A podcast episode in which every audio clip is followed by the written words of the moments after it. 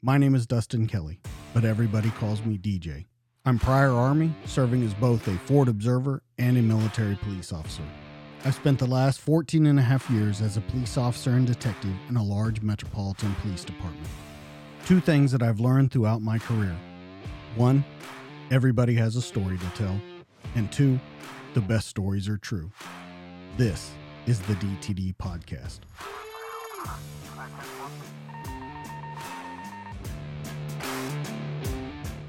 Hey guys, welcome back to the DTD podcast. This week, I'm super excited. In the studio, Jack Nevels, who served 25 years active military service, two years as an airborne ranger in the 1st Ranger Battalion, and then 23 years in Special Forces. He served a variety of assignments in 7th and 3rd Special Forces Group and at the JFK Special Warfare Center. Mr. Nevels retired in early 2013 as a sergeant major. During his career, he worked in numerous countries in South and Central America, conducting counter narcotics and foreign internal defense missions. He was training foreign Tier 1 hostage rescue units, military and police in close quarter combat, sniper operations, integrated assaults, and military free fall operations. Mr. Nevels also trained Allied police units in personal security details for high level government officials. Tonight in the studio, Sergeant Major retired Jack Nevels. What's going on? Hey, DJ, pleasure to be here. It's great to talk to you. Thanks for having me on. Yeah, I'm so glad you're here. Uh, Greg got us together and he said, Man, I got this guy that you got to meet. He's done it all. And when I started going through your bios and videos about you, you're not kidding. You have done a lot of stuff and been a lot of places. But I want to start out the interview with a quote that I heard you say, and I, I want to get your thoughts on it because I think it's going to kind of carry us through this entire interview. I heard you say, Your best weapon is your mind. You can't outrun bullets, you have to outthink the guy shooting them. Now, I don't think that just holds for gunfights, I think that holds for life in general. So, how did you come up with that? Well, yeah, after retirement, I started doing a lot of training um, for different agencies, and just b- based upon my experience, both as a you know as a student coming into the military, and then getting to be an instructor, like out at our CT school, and then going overseas and have people shoot at you for a long time, and then coming back, and I I had the great privilege to get to run our our counterterrorism school and our sniper school. You know, after after these experiences, I figured out that it didn't matter how fast you could shoot and all of this. What really matters is how fast you could think, you know, because gunfighting and gun shooting are two very different disciplines. Um, and so the things that you can do to make your mind more efficient in your thinking, you know, you have to be in good shape. You got to get oxygen to your brain. You have to have um, some strategies for fear management and how you're going to do that and, and think about that and how do you transfer fear to the other guy's court and make him think not as efficiently and staying in an offensive mindset things like this. So you know part of things i do when i train people is just try to get them to think um, you know your mind is your greatest weapon. And from having battled cancer different you know in my life and different things like that i found that your ability to stay mentally positive, to stay on the offense, to have a never quit, always win mentality, I think really changes the game.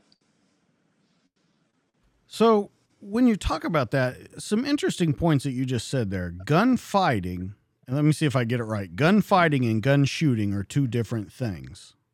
Is it, it, that's that's what I'm understanding that you're saying, right? Absolutely. Yeah, I mean, shooting on the range, you know, standing still on the range, shooting targets is different because targets aren't shooting back at you. And um, so, you know, when I do gun fighting training, I do everything on the move. You know, I always ask guys, I say, well, have you ever shot at moving targets? And they're like, well, yeah. And I'm like, well, are they harder to hit than stationary ones? They're like, well, yes. And I go, well, you're the other guy's target. It's so, true. yeah. So it's like, you know, if you're behind the power curve, you know, if you look at the OODA loop or whatever, you know, those type of things, it's like if that guy's already observed, oriented, decided now he's acting, and you're starting at observe, you're behind the power curve. So, you know what I mean? So it's just a different mindset of, um, you know, do you need to have good fundamental skills as a as a firearm shooter, marksmanship skills, absolutely. You have to be able to do these things before you can progress on to these others. But, you know, just because you can shoot a weapon on a range doesn't necessarily mean you're going to prevail in a gunfight because there's there's other skills in there that I think are um, that could be deficient. So let's talk about some of your earlier life getting into the military that's kind of setting this up because I definitely want to talk about the training as we get towards the end of it because I think that's a big part of who you are and what you're about now. I think it's always been part of your career, but now you are super focused on not just training military, but training law enforcement, training civilians, getting people in the right state for mind. So I want to go all the way back to your childhood. Now, I we had talked before the interview and I'd said that I had learned that you were adopted and you come from a military family no matter how you cut it. You cut you you come from that cloth. And your adoptive father was in the uh, 82nd Airborne uh, during right. the 50s, 60s. So you have that mentality. But then after your parents got separated and your mom got remarried and you got a stepdad, he was also an infantry officer.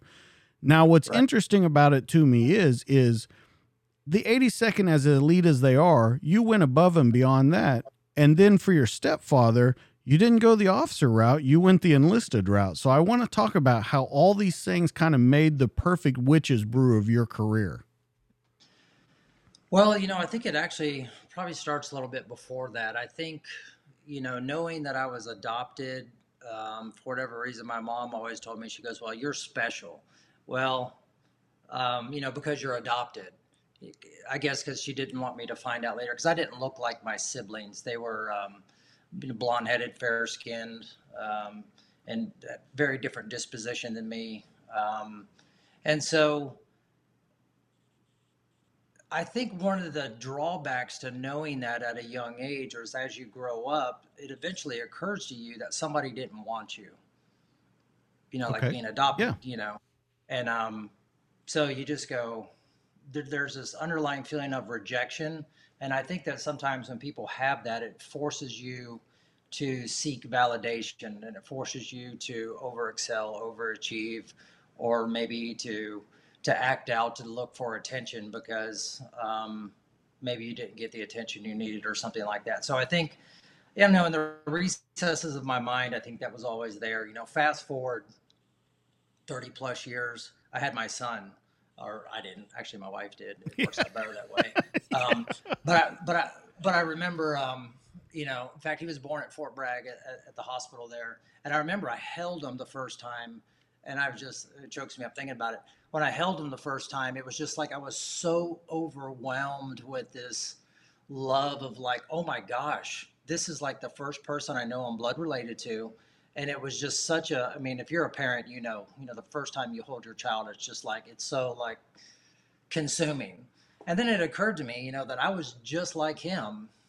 And then somebody went no i don't want that. Just you know let's get rid of him. You know so it, it was just always one of those things that kind of plagued me in the back of my mind. It was like you know what was wrong with me? What was the you know what was the issue behind um, later in life i got some clarity with it probably something for a different discussion, but it was just kind of one of those, uh, um, you know, one of those things I think that kind of formats your brain. So um, I think that that was always in the back of my mind growing up. And then for whatever reason, you know, my mom, you know, who adopted me, she's my mom. Um, she says, I can't ever remember a time you didn't have a gun in your hand as a kid.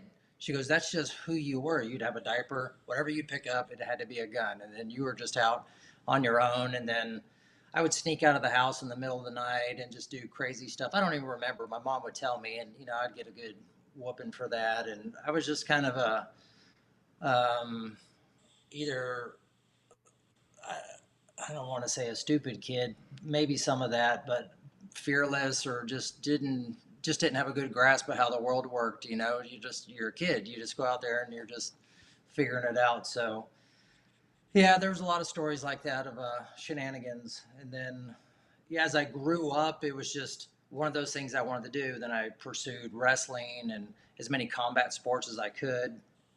And then um, in high school, I I actually got involved in a military science group, an explorer group, um, which is, was an offshoot of, of, the Boy Scouts or something like that. And the guy that ran it was a Green Beret in Vietnam.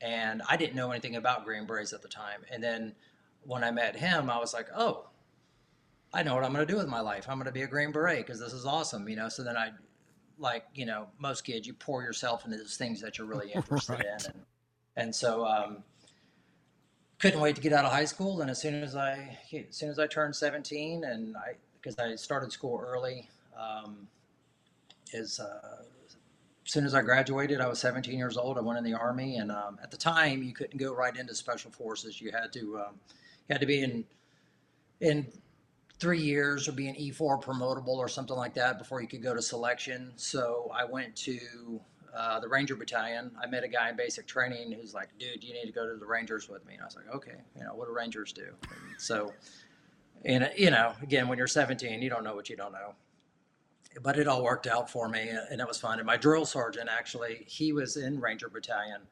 And so he was real hard on me and he's like, Neville, you're going to Ranger Battalion. You know, because I was a 11 X-ray, which is like an unassigned infantry. So I could have ended up being on a tank or being a mortarman or being whatever. Right. But he made sure I was in 11 Bravo. And he told me, okay, when you go to airborne school, they're going to come by asking for volunteers and you're going to volunteer. Roger that It's like Forrest Gump. Yes, drill sergeant. you know, so so whatever you tell me to do. so yeah, so that kind of started my uh, my my track down that path. Well, when you when you talk about uh, basic training and going there, it doesn't really seem like I, I, I talk to guys every once in a while, and and they'll say, "Man, I knew what I wanted to do from." you know age eight and it seems like you did know what you wanted to do uh going in, but then it seems like when you went in, you you just kind of said, just put me in, coach, put me wherever. Uh, going in as 11 X-ray, they didn't. Yeah. Did you do the X-ray route because you had to do that time? So you took the possibility that hey, I I could go there, I could go here, uh, just to kind of keep your options open, or what was the reason? Did you just want in, so you just took whatever they gave you?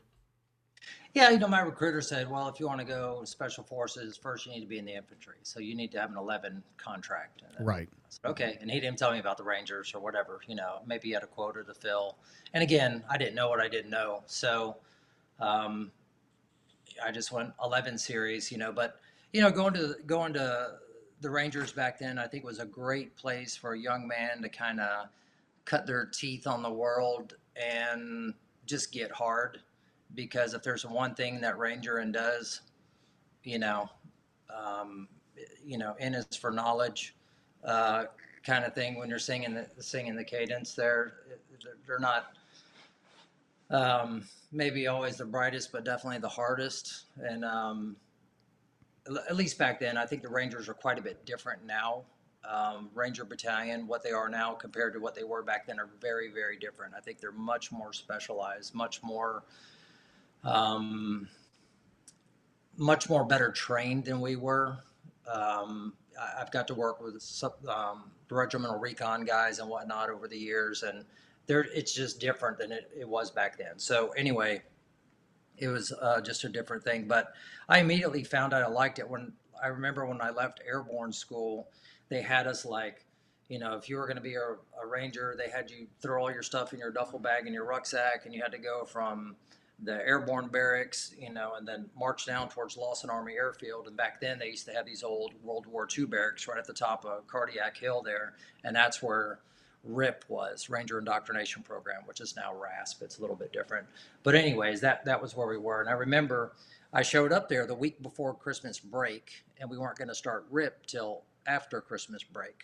So we showed up and they said, well, there's no standard for zero week, which you're in. So we're just going to PT you guys. And I remember this great big Native American ranger instructor.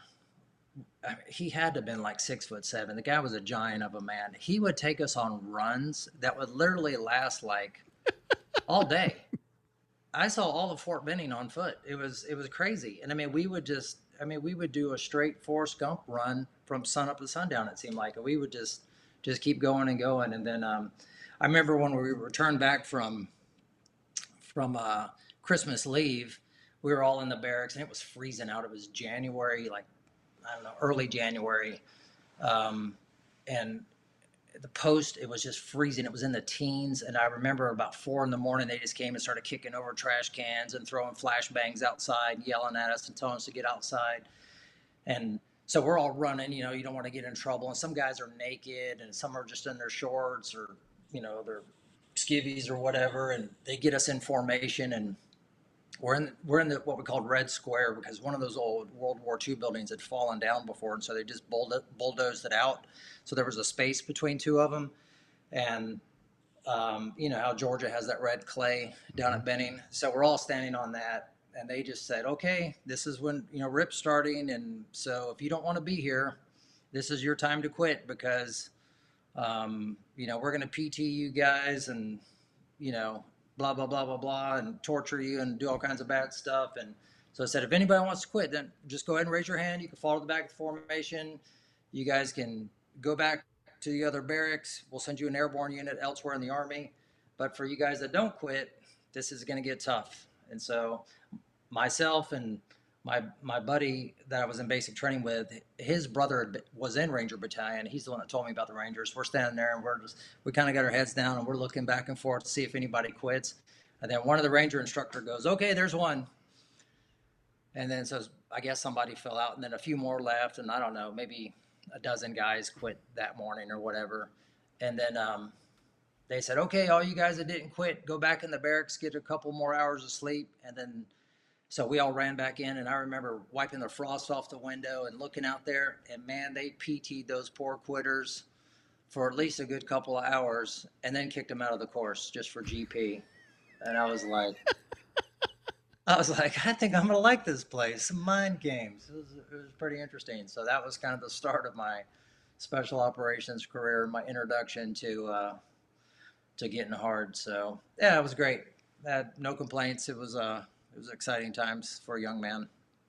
Well, it seems you know like right from the start, you're you're ready to get at it. Uh, whether that be Ranger, Special Forces, whatever, you knew that there were steps. I've I've heard you in other interviews also say that as you go through all of these schools, and there's plenty, we'll get to those in a little bit, but as you go through these schools, as you go through these units, you're going through what you termed as filters. And as you go through each filter, you're getting better and better. And not only are you getting better and better, but everyone around you is getting better and better. And so it seems in contrast to me now what you do because you teach a lot of people a lot of different things, civilians, everything like that. You do all this elite stuff for all these years. You have the best of the best. You say it over and over in interviews about how good the guys were around you. How do you take that into what you do now? Well, I I think that my experiences have allowed me to kind of boil everything down to it kind of to its raw essentials that somebody needs to know. Um, I think sometimes in the military, because you have so much time, like we would joke sometimes, you might go to a school and you're like, yeah, they cram two weeks of information into eight weeks, you know, typical military thing because it's the military. They can. They're they're not a for-profit organization they have the time to do these things and they can spend a lot of time going over all the minutia and all these little things whereas i think when i'm training somebody i you know as an example my daughter's 13 years old and she says daddy uh, it was um, right before last christmas she goes daddy um, can you get me a knife for Christmas? And I was like, oh my God, I think I'm going to cry. This is so beautiful.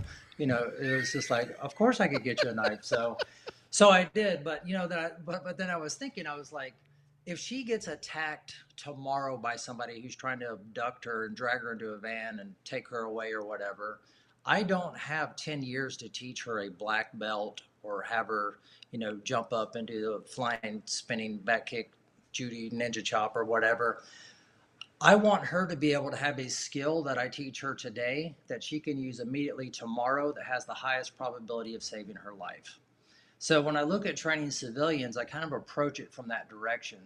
It's like if I can teach you these basic things and you can do this it has the highest probability of saving your life if we have more time later i can help you refine those and add more skills on top of those but if i were to to prioritize the things that are important and then proportion my training to that that's kind of how i like to approach training when i'm doing civilians or or if i know i only have this unit or these folks for x amount of time and then they're going right into the box well, I don't have any time to teach them any fluff.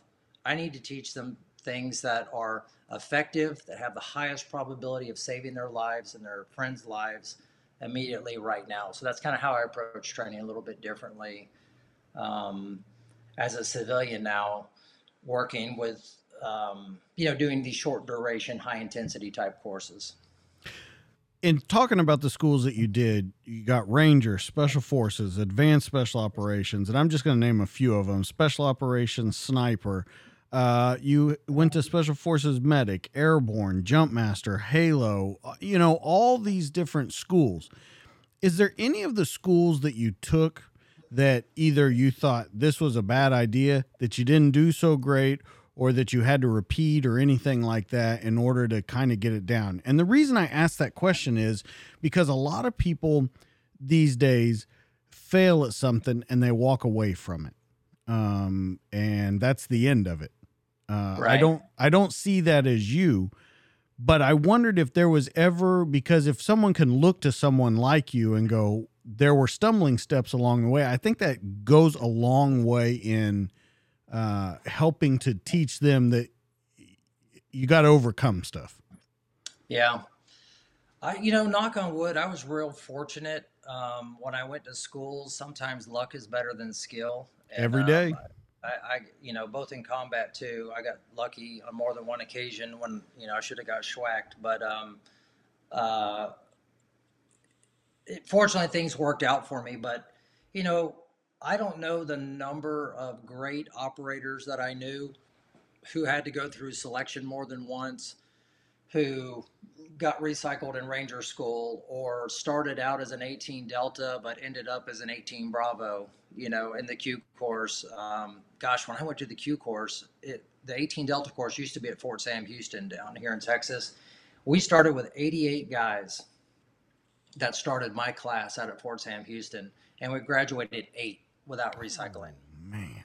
Yeah, back then they just did not care. And, you know, I think they've improved the process now. I think the medics now are just, they don't have the attrition rate we used to, but I think they're just as well trained, if not better, than they are now. Probably just efficiencies in training and, and, and those type things. But, you know, we picked up, I don't know, 17 recycles from the class in front of us but I remember later on, guys that washed out of the course, I would see them in group, and now they're an 18 Charlie or an 18 Bravo, and they were stellar performers. You know, it's no big deal. Just that just wasn't their gig, or you know, whatever. So I, I, I think you just have to stay after it, just because, you know, uh, it's like the whole Edison thing. You know, he found 10,000 ways not to make the light bulb. You know, but he never quit, and we ended up with light bulbs. So thank you, Edison. You know, so it, it, it's kind of thanks for not quitting. Yeah, thanks for not quitting. Nobody likes a quitter. So I mean, so uh, it's just kind of one of those things you gotta, you know, life's gonna throw you curveballs. You just have to uh, keep swinging. You know, if that's all you're getting, and uh, never quit. You know, business is a lot like that. Since I've stepped out, business has been a very, very difficult thing for me. Um, I didn't really understand it, and I probably still don't. It's um, I went in the army when I was 17 and got out when I was 43. So you're kind of institutionalized, kind of like being in prison, but different. Um, and you don't understand how the world works. And then you step out and you're like, oh, you're very idealistic and you think things are going to, and no, they don't. So, it, you know, and so for me, it's been this process of just continually learning every time. Um, you know something doesn't work out you're like oh i need to be smarter on this um, carlos machado has a, a great adage there's no win or lose in jujitsu, there's only win and learn. And um, I, I, think that is a great uh, adage to to approach life with. That you know, you live in the greatest country in the world. You have all these opportunities. There's no reason to beat yourself up that bad. You know, there's all kinds of safety nets here for us, and you can you can get after it and be whoever you want to be. When you talk about the the medical course, they they say that that's the most difficult of the courses, uh, just because it's so intense. You learn so much. You work in trauma yeah. facilities and all those different kinds of things. But I think you're right when you talk about how they're trained today. I was I can't remember who I was talking to, but we were talking about how technology had advanced uh, on the battlefield and and just in the military in general.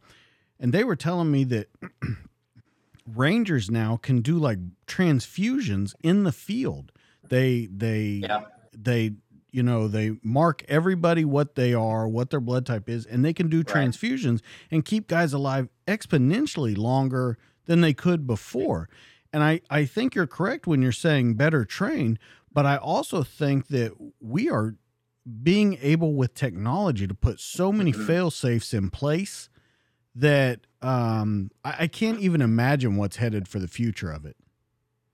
Yeah, the, you know, one thing, you know, war is an ugly thing, but one of the things it does is it forces technology to evolve. You know, look at World War II. Look at all the advances that came out of that. You know, from aviation to ships to submarines, etc.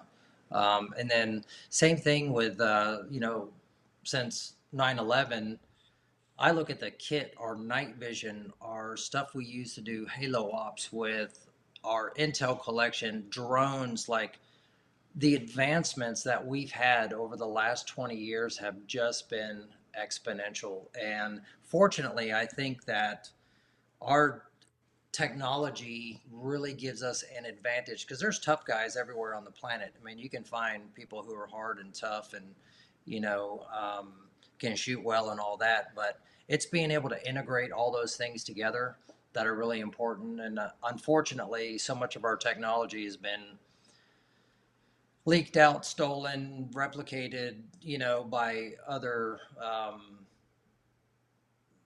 by other countries. Now we probably don't have the technological advances that we once had but we have to continue to push the envelope on that and you know keep some of those things close to our chest i think as we move forward.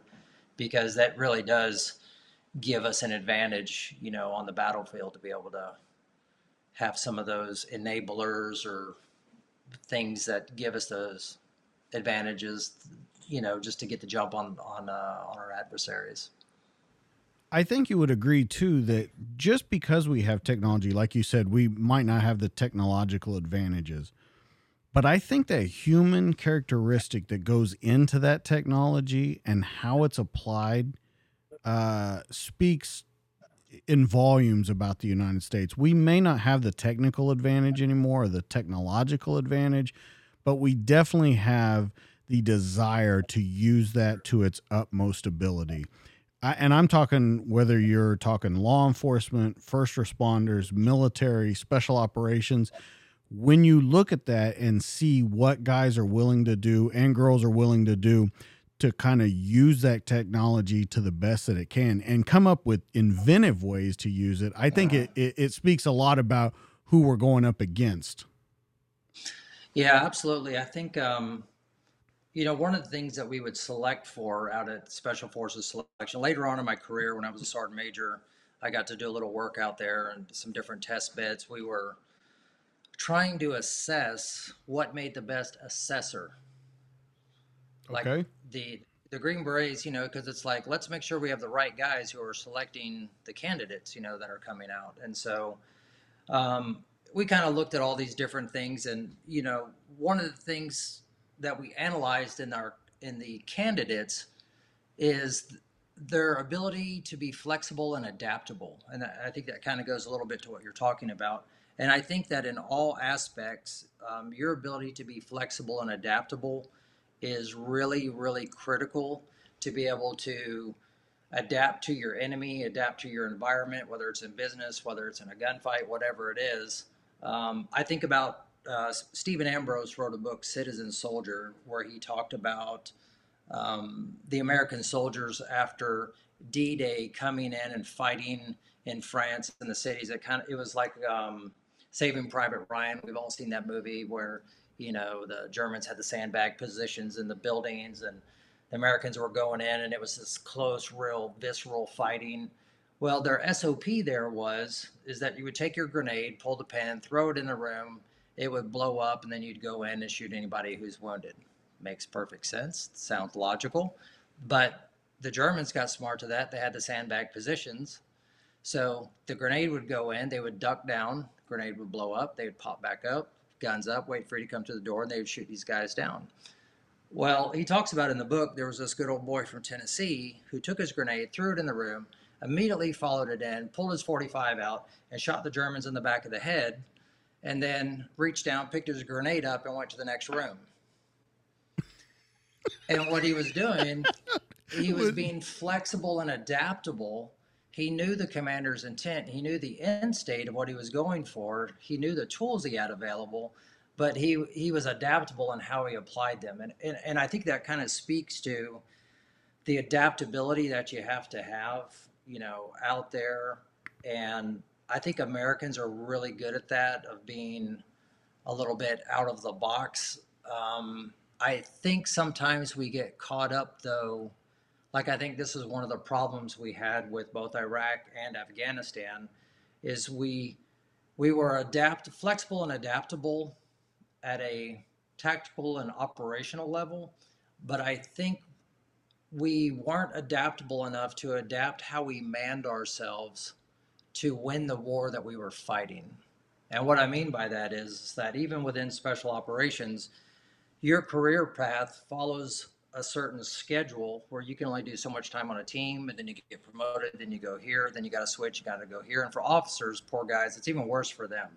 You know, we spend 18 months putting them through the Q course and language school. They get to spend 18 months on a team and then they're out you know, so just about the time they figure out like how the thing works, they've got to move on because now they're getting promoted. They got to go to, you know, the advanced course and they're getting ready to make major and, you know, and for special operations, the thing that we care about is not physical terrain. Okay. Physical terrain doesn't mean anything to us. What matters to us is human terrain because you know what I heard part of your interview with um, Rick Lamb, and he talked about when they were in Panama, they had trained with some of the very guys that they were going to go to fight with. They had a they had a relationship with them. So it was very easy. Would you go, hey, do we need to kill them or should I call them on the phone? I got a good idea. Let's call them on the phone and let's just settle this and it'll just be good and everybody's good. No one's going to get hurt. Well, what happens is because we rotate ourselves through on these rotations, like on, on our teams, or like a team would go to Afghanistan, then they would leave, and then they would come back six, eight, nine months later, and then they would send them to a different place with different people.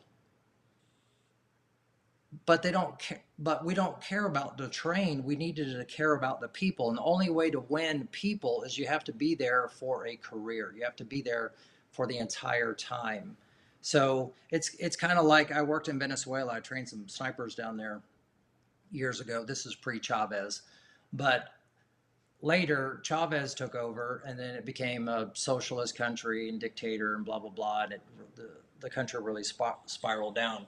Hugo Chavez, back when he was a young captain in the army, probably trained with a Seventh Special Forces Group team and somebody had face to face with him. But because we rotated out, that team never saw him again. We lost that relationship. And so as he moved up the ladder, there was no relationship. You, you see what I mean? And so I, I yeah. think for special forces, we really have to focus on people, but we have to man ourselves to focus on people and not just continually cycle the next guy through. It's, you know, there's no other organization in the military that does that. And so you know when you say that not to interrupt you but when you say that and, and, you talk about having that in law enforcement it's called beat responsibility and what it yeah. is is you're assigned a certain sector you learn your bad guys your good guys yeah. your talkers your non-talkers all that kind of stuff so that when something happens you immediately can go out get on the ground know what's going on, and it, it in theory brings down crime, which I, I believe in that it does. But you know where to go. When Yeah. you talked about Afghanistan and you say they come in, they're there for however long, they they leave, they come back 6 to 9 months later. And then they have the problem because they get put in a new area. I would think another factor in that is if you put them back in the same area that they were at, you learn who's still around, who didn't make it out, whose families, I don't want to use the word revenge or anything like that, but who you can really use to t- kind of take the fight to the bad guys because there's Yeah. going to be people in that area that have way more emotional attachment to what's going on in that area than even you guys do. Of Sure. course, you'll have it from coming back and forth to it. But if you're talking to someone who had their son killed, their wife killed, their husband killed, they're going to want to get those bad guys out of there so that stuff doesn't happen again. Yeah. You know, in our human intelligence courses, you know, we we use the acronym MICE for people's motivations: money, ideology, compromise, ego. And I think during the war we added probably a couple. One was retribution, and the other one is health. You could probably add add those in, but retribution is kind of what you're talking about, where people are uh, vested in making sure that this doesn't happen again. Um, the only the only issue with retribution is is once people get retribution, sometimes they're done. So that doesn't necessarily mean that they're ide- ideologically predisposed to a long term relationship to helping you. But piggybacking onto what you said about how the police have this beat responsibility, I, I've never heard it termed like that. I like that. So, with your permission, if, if I can use that term in the future, I, I would appreciate that. Yeah, it's not Um, my term. So, Um, well, I'll give you credit. okay, um, good, good. Yeah, I always I always like to credit people when I when I hear something. You know, I I, I look at how we how our rank systems in the military and how especially how officers their career path goes. Most of the great officers I ever worked with to always told me if I could stay a captain my whole career and stay on an A team, I would. Because they weren't concerned with, you know, they didn't want to be general of the world. They wanted to do the job. But the problem was the way it's structured, it wouldn't allow them. Conversely, the way police forces work, you start at the bottom, and once you're done being a sergeant, you become a lieutenant If you want to. if you want to. E- Exactly. And, and I think, you know, I think that would have been a maybe a better structure for us to follow. Um, and then you get up to a certain level and maybe you split off to be a warrant officer where you stay on a team or you go, you stay in O or, you know, you, you know, if you're a, a smart guy, maybe you track to be an officer a little bit earlier, but keeping people in place, keeping them together longer. You know, my wife is a, um, is a dentist and she was a dentist in the army and it was interesting as a captain she worked on people's teeth and then if she made major she, she got out when she was captain but had she made major if you're a major in the army and you're a dentist you work on people's teeth. And if you become a lieutenant colonel you work on people's teeth because that's their specialty. Well i think for us it should be people. Your specialty are, are those specific people and you have to stay with them when you're a captain a major you know it's just like human infrastructure. I mean the our the world is evolving. We are no longer with social media and our ability to connect around the world like us having this conversation over the computer. It's smaller it's much more relational. So we have to have a force that is more more nimble to be able to handle relationships better and long term. Um, as an example, a friend of mine um, was high up in the Iraqi government um, on their intel side, and he's here in the states now. He got a special interest visa to be here. He helped the Americans over there. Just the guy's a great American. Um, I, I love him and his family. We hang out a lot together. And he told me, he goes, you know, he goes, you guys could have taken over Iraq without firing a shot. Everybody was terrified of Saddam Hussein. But we didn't have any relationships that would let us do that because we didn't know. You, you know what I mean? It's just, Yeah. you know, hindsight's always 2020. But at the same time, we never built the relationships. And it was all about, Well, let me ask you something, You know. then, Jack. So, with that, when you talk about that, having those relationships, do you think we're always kind of playing behind the power curve on it? Because yes, there are relationships, but when you look at going after a Saddam Hussein or um, an Osama bin Laden, or we're, I don't want to say we're playing catch up because I don't think we're playing catch up because we know about these guys. But why is it that we're not on the ground doing more when we know? Because I think we have a lot of stuff coming up with Iran, China, that I think if we get ahead of this, we can quell a lot of things before they happen. And you talk about if we had that relationship, but how do you have a relationship with those people? Because anytime that you, well, not, I won't say anytime, but when you look through history, some of the relationship we've formed have come back and bit us in the ass in the end um, yeah. by having those relationships that you're talking about. Well, you know, a couple things. I, I, would say the only people that can defeat the U.S. military is the U.S. government, and we're really, really freaking good at it. What you mentioned, Iran and China, what they're doing is what I'm talking about. They already have the relationships because we invite them into our country to go to our colleges and do all these things, and they meet with people at all levels of our government through business and everything else, and those people are tasked with building relationships. And you can bet that those relationships go very high. I mean, if you look at some of the decisions that are made, it makes, you know, you kind of wonder why did we make that decision that would benefit that country and not our country?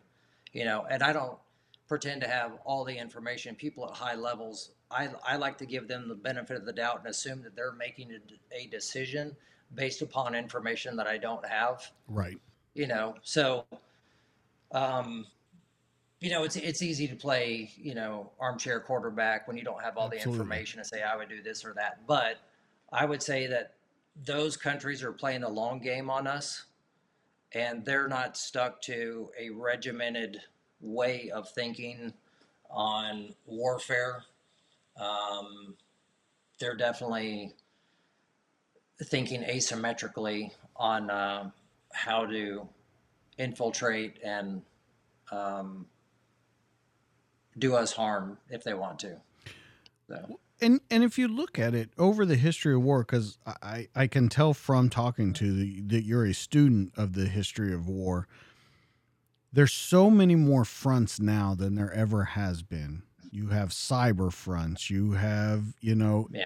there there there's you know the actual battlefront the cyber front. There's so many different ways that we're conducting warfare. Even when you talk about not cyber warfare or on the battlefield crashing economies uh, there's so many different ways to go.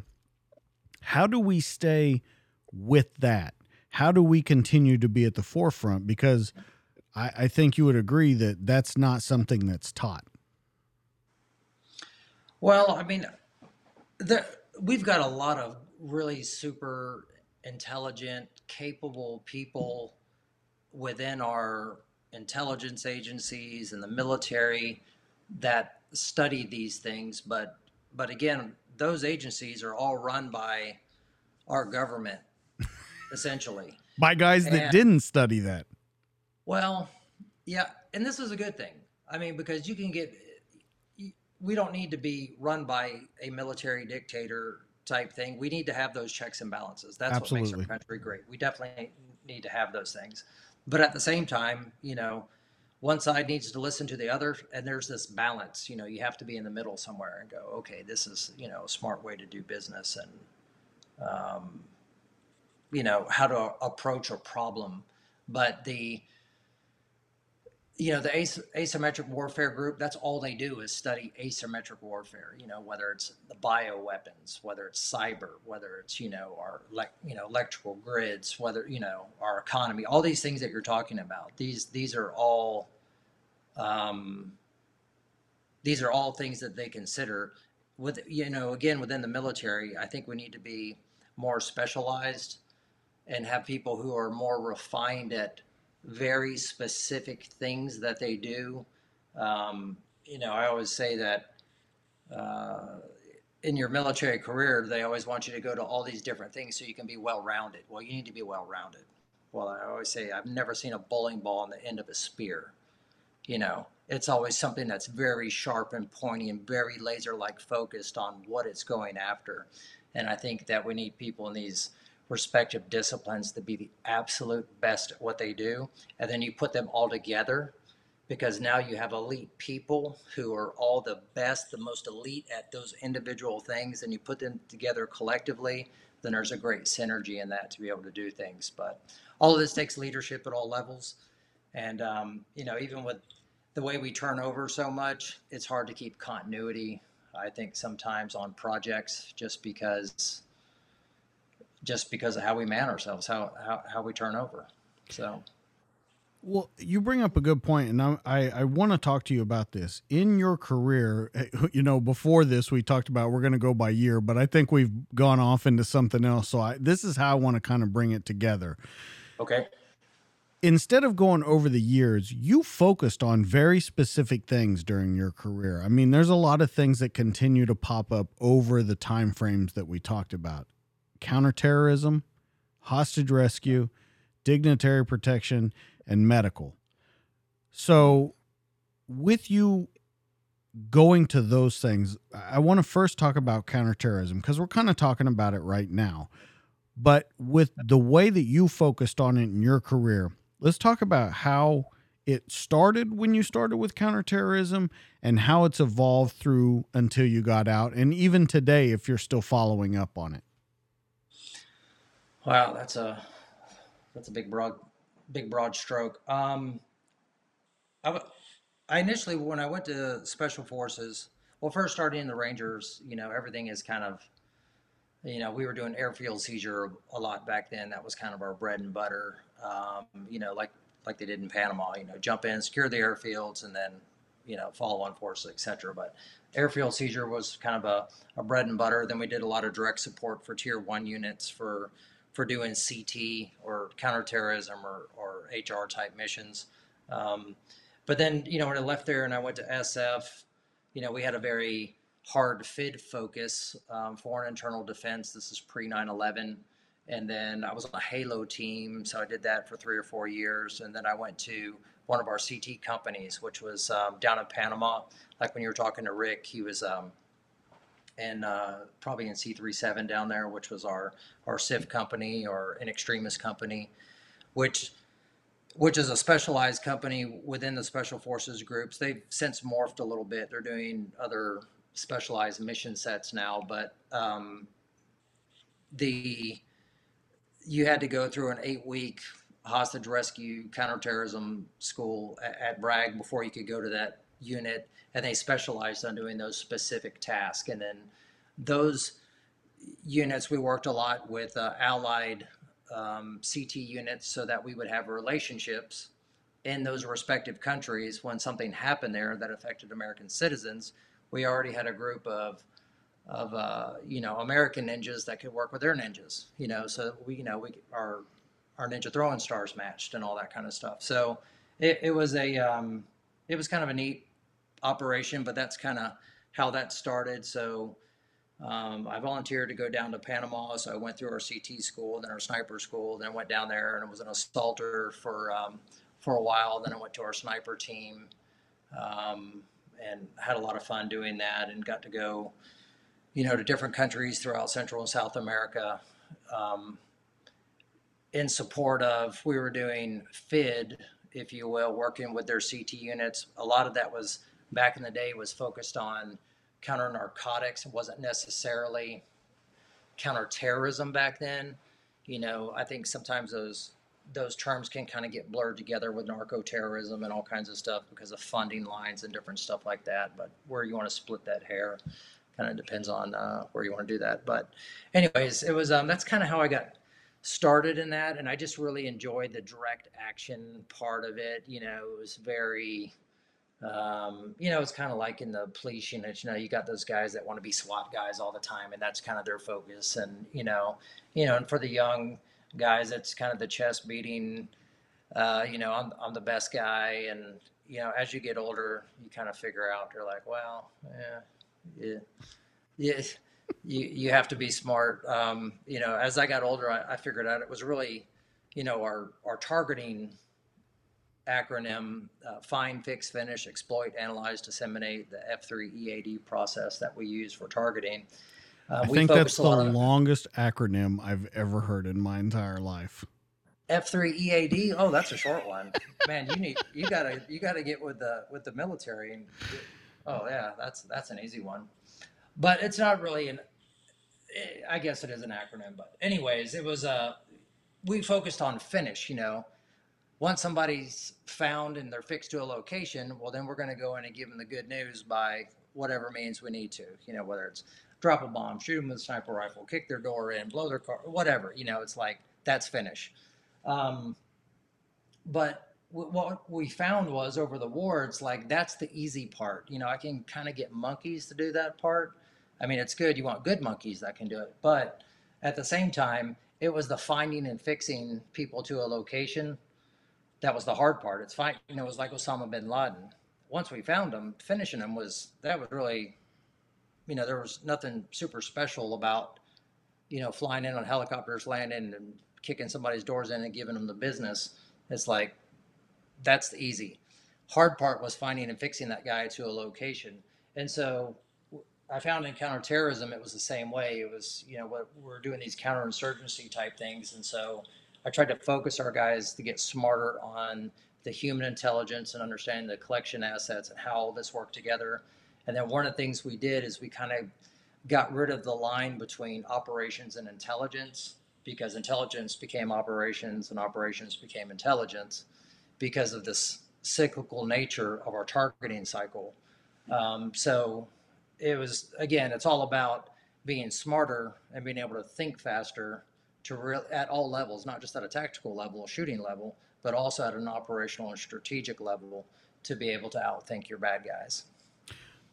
Let's talk about the counter narcotics for a minute. Um, you you kind of interlope those two together: uh, counterterrorism, counter narcotics, narco terrorism.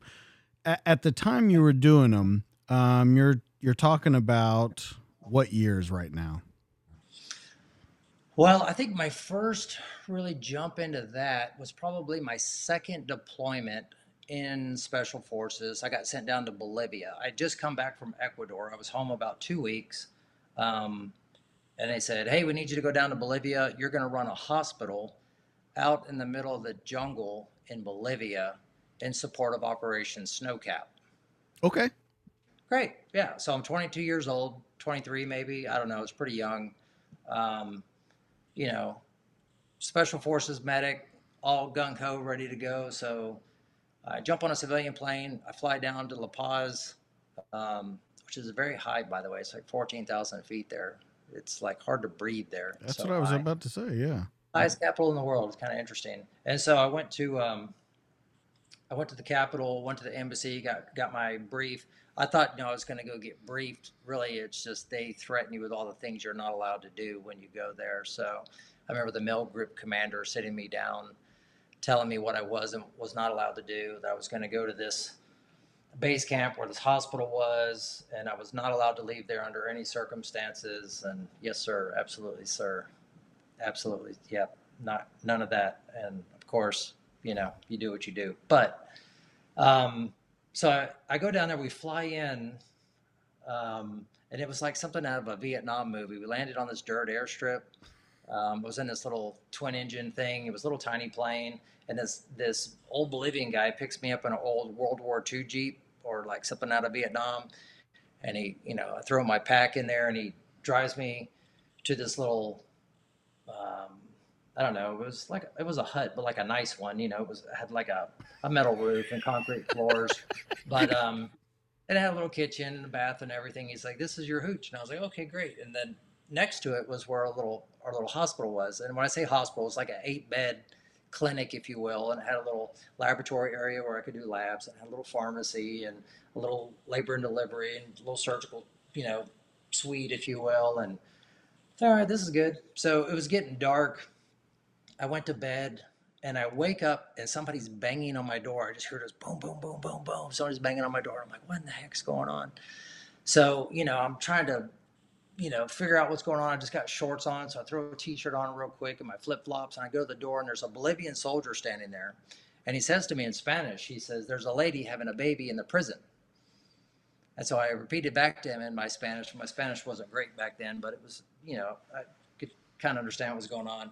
I said, So you're telling me there's a lady having a baby in a prison? He's like, Yes. You know, he's like, Come on, you know, get your stuff. So I run over to the hospital and I grab a, a basin and uh, some suction things for, uh, um, you know, for the baby's nose and some umbilical clamps and scissors and gauze and water and just like all the stuff I could think of to grab real quick. And so I run over to this prison, and sure enough, I am in a on the other side of this little base.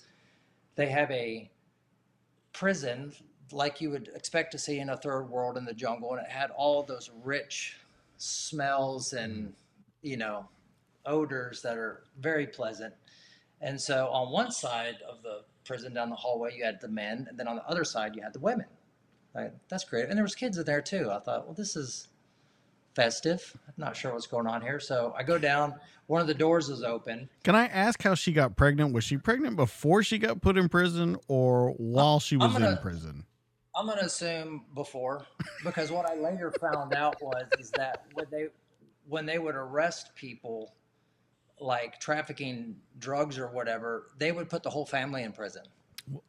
I that solves the problem. I mean, you don't have to well, worry about it. Generational taking over. Well, they had nowhere else for him to go. It's like, well, if you took dad to prison, what are you going to do with mom and the kids? They're going to go off in the jungle or something. So I, maybe it was a humanitarian type thing. I wasn't exactly sure how long, if it was a holding place or, you know, I was just trying to survive at this point. So, so I, I go in this cell and there's these like older ladies sitting on a couple of cots and there's this young lady laying on the floor and the all the women had on like these multicolored like skirts like the the Indians would wear there, like multiple layers and real colorful, real pretty like dresses. And this girl's laying on the floor and she's grunting. She's going, uh, uh. And I was like, okay, she's having a baby. Then I look in the corner of the room and I see a little baby wrapped up in like swaddling clothes, like at Christmas, you know. So real quick, I run over there to the baby and I like check it out, do the little APGAR scale thing and make sure baby's good, you know, it's breathing good, color's good, you know, respirations. I'm like, okay, baby's good. Maybe she's having twins. So I go back and um, she's got her skirt pulled over her knees. And so I go down to the action end of thing and I pick her skirt up and I just stop. And I was like, okay, I'm not sure what planet I'm on right now. But her umbilical cord, she hadn't delivered her placenta yet. So the umbilical cord was tied off with a shoestring. The other end of the shoestring was tied to her big toe and she was tugging on it with her big toe, going, ah, ah. The defining moments as a young man, I was just like, "Yep, I just saw that." So, yep, I'm in like, Bolivia. Right there. so I cut the shoestring away from her toe. Yeah, and I said, I'll take care of getting the placenta out. So I got the placenta out, made sure all the endometrium was there, everything was good. And then I told the guard there, I go, okay, we played enough. I said, we're going to take this young lady, baby, and then I looked around for the most competent looking older lady and that one, and they're all coming to the hospital with me. And uh, so I had guests at the hospital for the next couple of weeks. Um, yeah, it was just bizarre. It, but every day was something like that there. It was just, we'd have, I don't know how many kids I delivered down there, or somebody would walk three days through the jungle with a machete stuck in their head, or, you know, got bit by some whatever, and they put a tourniquet on it, and it's been there for three days, and it was just, it was, uh, it was quite an experience. So I remember when I, how many in, people are there with you? Well, I'm talking, I'm talking like U.S. military or U.S. Uh, you know, people with you. How many are, are you? There was a contingent of DEA guys there doing um, counter narcotic stuff, right? Because because then when they would go out on missions and it was going to be somewhere nasty, they'd be like, "Hey, Jack, um, would you like to come out with us?" And I was like, "We're not leaving the base, right?" They're like, "No." So were they so, were they not? No. Yeah. No. So yeah. So it was. Uh, I would just wear sterile fatigues, grab a backpack, and throw my my aid stuff in it, jump on a helicopter and another interesting thing there was flying with Bolivian pilots and Hueys over triple canopy jungle and the Amazon was a was a, was a, was another neat experience. Because um, if you punch through that triple canopy jungle in a helicopter, it'll it'll be like something from Raiders of the Lost Ark. They'll never find you again. Oh. I mean, it's gonna. Be yeah, I mean, it's just yeah. But uh, but it was fun. Luckily, it all, it all worked out. I got to see some uh, the natives there. That I got the bows and arrows actually in my house of the actual natives that lived down there that made them. I traded them a machete for them, so it was pretty cool. Well, when you're down there, um, is this different from? I mean, it seems in you and I talking and reading through your career and stuff, that seems like that's the most uh, alternative thing you ever did. What do you mean by alternative? I'm not following you. It doesn't seem like a normal like you're the only guy there. You're with some DEA guys there. You're kind of out on your own. You're a special forces guy, but but you're yeah. doing a different kind of job. I mean, I mean in all terms, and you know, you were the village doctor. I yeah, mean, it, yeah. Pre 9/11, there was quite a bit of that type of stuff going on. We used to do tons of onesies and twosie missions. Um, you know, but after 9/11, everything became you deployed as a unit because your whole team, your whole unit, your whole everybody had to go. Um, but back in the day, there was a lot of these like little, and and I think as a medic too, you kind of got thrown into that. And there, were, we were so short medics back then. We didn't even have one for every team. So I would come off a deployment with my team, and then a red cycle tasking or or, or uh, support cycle would come up and then to go, hey, we need you to go. Like this was that was a, a red cycle tasking. Like that was a support mission. That wasn't a you know a mission for a whole team. It's just like, oh yeah, this whoever requested for uh, a SF medic to be down there, and it was neat. One of the one of the neat guys I got to work with down there was a the old, an old SOG guy from Vietnam that was working ops for the DEA, and so he was a Green Beret. So it was really cool to kind of get to hang out with him and hear his old stories. And he he was a neat old guy. We had a little the Jungle Bar. He used to run the Jungle Bar, so we'd drink drink beer and and and uh, he would tell us stories about Vietnam, and he would play Linda Ronstadt songs. So it was uh, it was kind of fun. Yeah. Well, I guess you're going to have to explain because I'm I'm getting so many different pictures in my head of what this place in the jungle looks like. I when I when I first hear it, I think of like you said, Indiana Jones and and things like that. How well equipped was it? Are we talking you had electricity, you had yeah, phone capability, all that kind of stuff? I mean, I, yeah, I understand we're talking.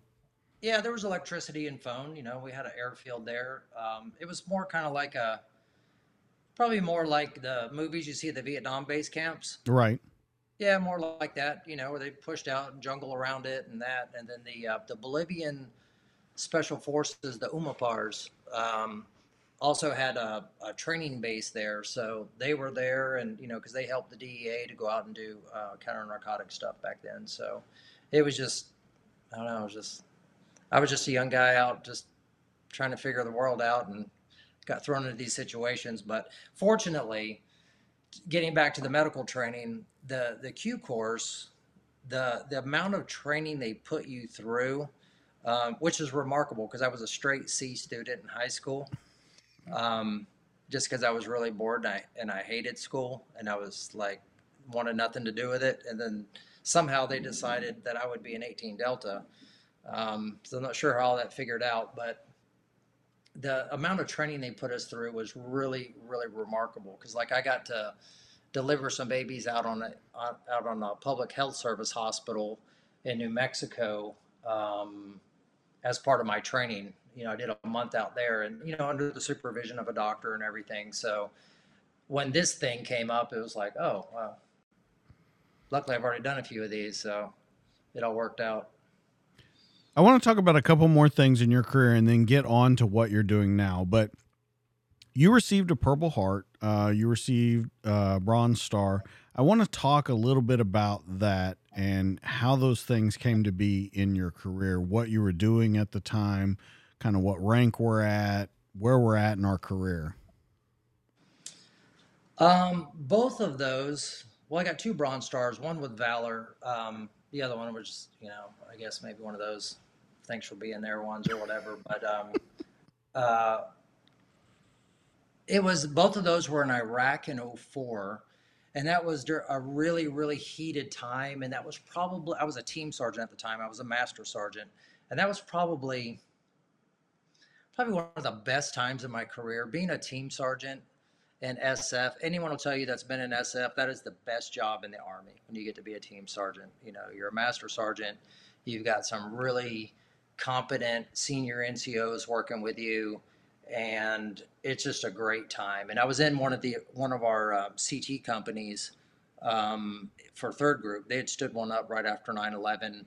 It's a whole other stories about that. But um, we were training the Iraqi counterterrorism force. I got to take them on their very first mission. In fact, they were the only unit left standing when ISIS came back in um, in 2014. Really proud of that. That was one of those missions that we did a pretty good job of maintaining relationships where we would do four months in, four out, four in, four out, and we would see the, the same people over and over. So it got rid of the two steps forward, two steps back. We were able to maintain some continuity there. But um, I, I, mentioned before that sometimes luck is better than skill. I'll, I'll, relay a couple of stories to you that kind of articulate that, and one, one gets to the Purple Heart and, and the Bronze Star um, for that. But the um, we were doing a raid one night. It was a really nasty area, and they called our force in because they had some sensitive targets they wanted us to hit um, in a in a really dense urban population. So we linked up with the with some conventional forces, which I was glad because they had armor and moving and armor in cities is much better than not having armor, um, just for obvious reasons. And we brought a Spectre gunship with us, so they were happy that we were there. We were happy that they were there. It was a good kumbaya moment between, you know, SOF and, um, you know, conventional forces and all those kids. The conventional kids were amazing, just great Americans out there, you know, just just great Americans, great kids. But we pulled up behind our target building, and it was surrounded by this compound wall and had adjacent compound walls of other other buildings. And when we showed up, like part of the wall looked like it had been pushed down or whatever, and there was a great big fire going behind the behind the the structure, our primary structure that we were going to go into. And so I watched it burn for a little bit, and I was like, yeah, looks like it's burning. And it was a big flame. It was a big, you know, high, real aggressive flame. And I thought, well, man, it's just something's on fire over there. I'm gonna, I'm gonna just go around and go around that fire and get in there. And there was some occasional shooting going on and whatnot, but you know, we had Bradley fighting vehicles and other people, so the, the shooting wasn't a big issue. So I decided, I told my guys, said, hey, hang back. I'm gonna go up here, work my way around because that's our we're just use this as our breach point. You know, it's already here. So um, I get up there and I get probably 15 yards from where this giant flame is, and there's a huge explosion. And I get blown back, come fall back down to the ground, and then I immediately move back. But it was one of those moments where this big explosion happens, and you know you're explosions and you hear gunfire and different stuff going on around you. So you hit the ground and you get back up. It's like after you've been in a car wreck, you know, what's the first thing you do? You're like, okay, do I have all my pieces? Am I bleeding anywhere? Do I got any holes in me? Know, am I leaking fluid?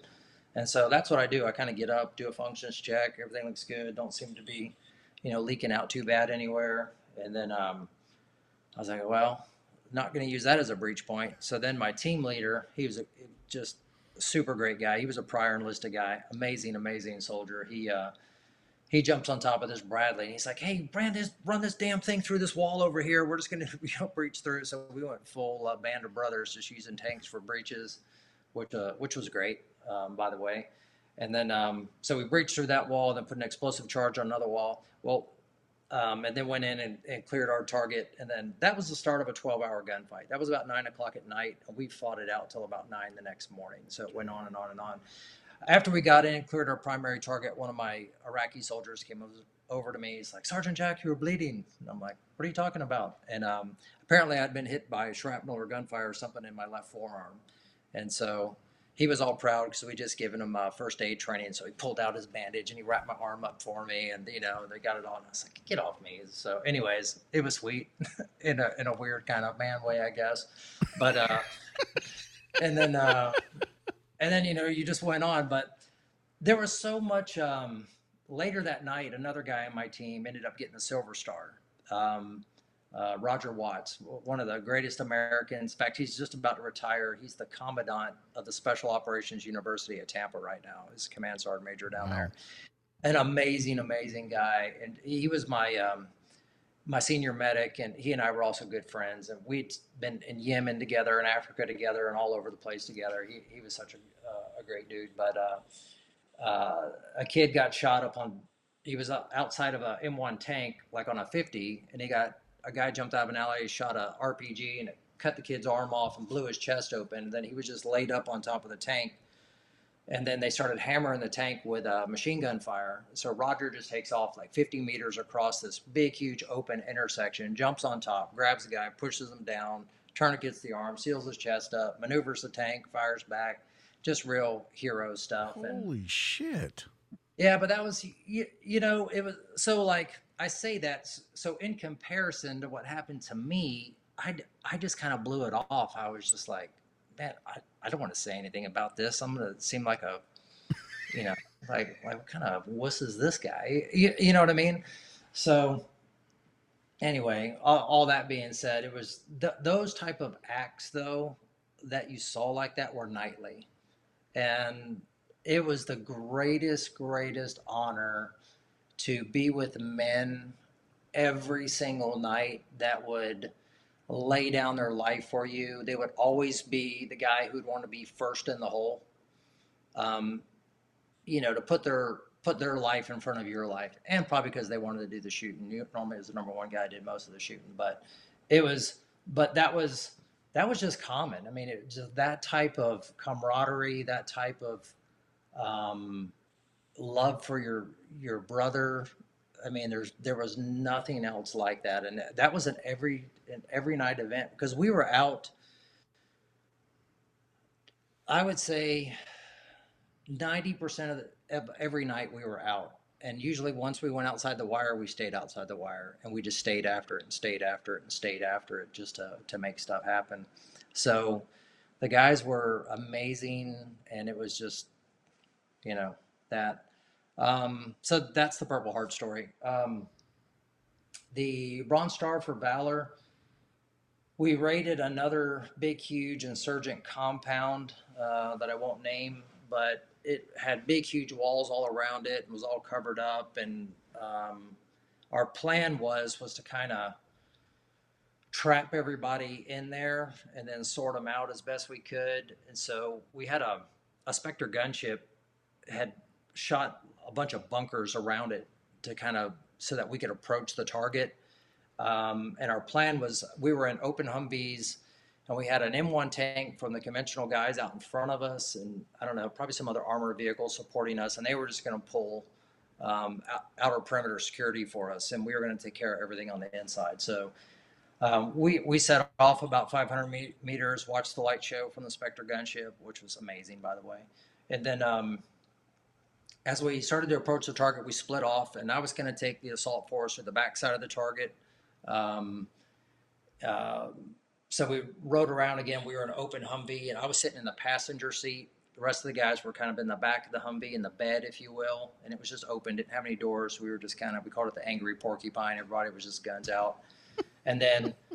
Uh, my team leader took the guys around to the front. They had an M1 tank in the front with them. And then, so the plan was we were going to when our vehicle stopped around the back, we are going to jump out, run to the, uh, you know, up to the target. We'd built this big um, wall charge or a go to hell charge, which is kind of the P for plenty charge, because we weren't really sure if we needed to breach through a wall or breach through a door or whatever it was. So the plan was slap the charge up, pull back, get to the minimum safe distance, clack that thing off, and then go in there and uh, and get it on.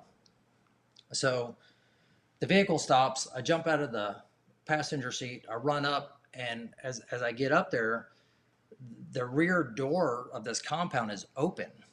I was like, well, that's nice. So I thought they got the breach point open for me. So I run in there and um, there's these big, huge columns that they had stretched like cables over and hung blankets over to make like these makeshift rooms all the way down on this thing.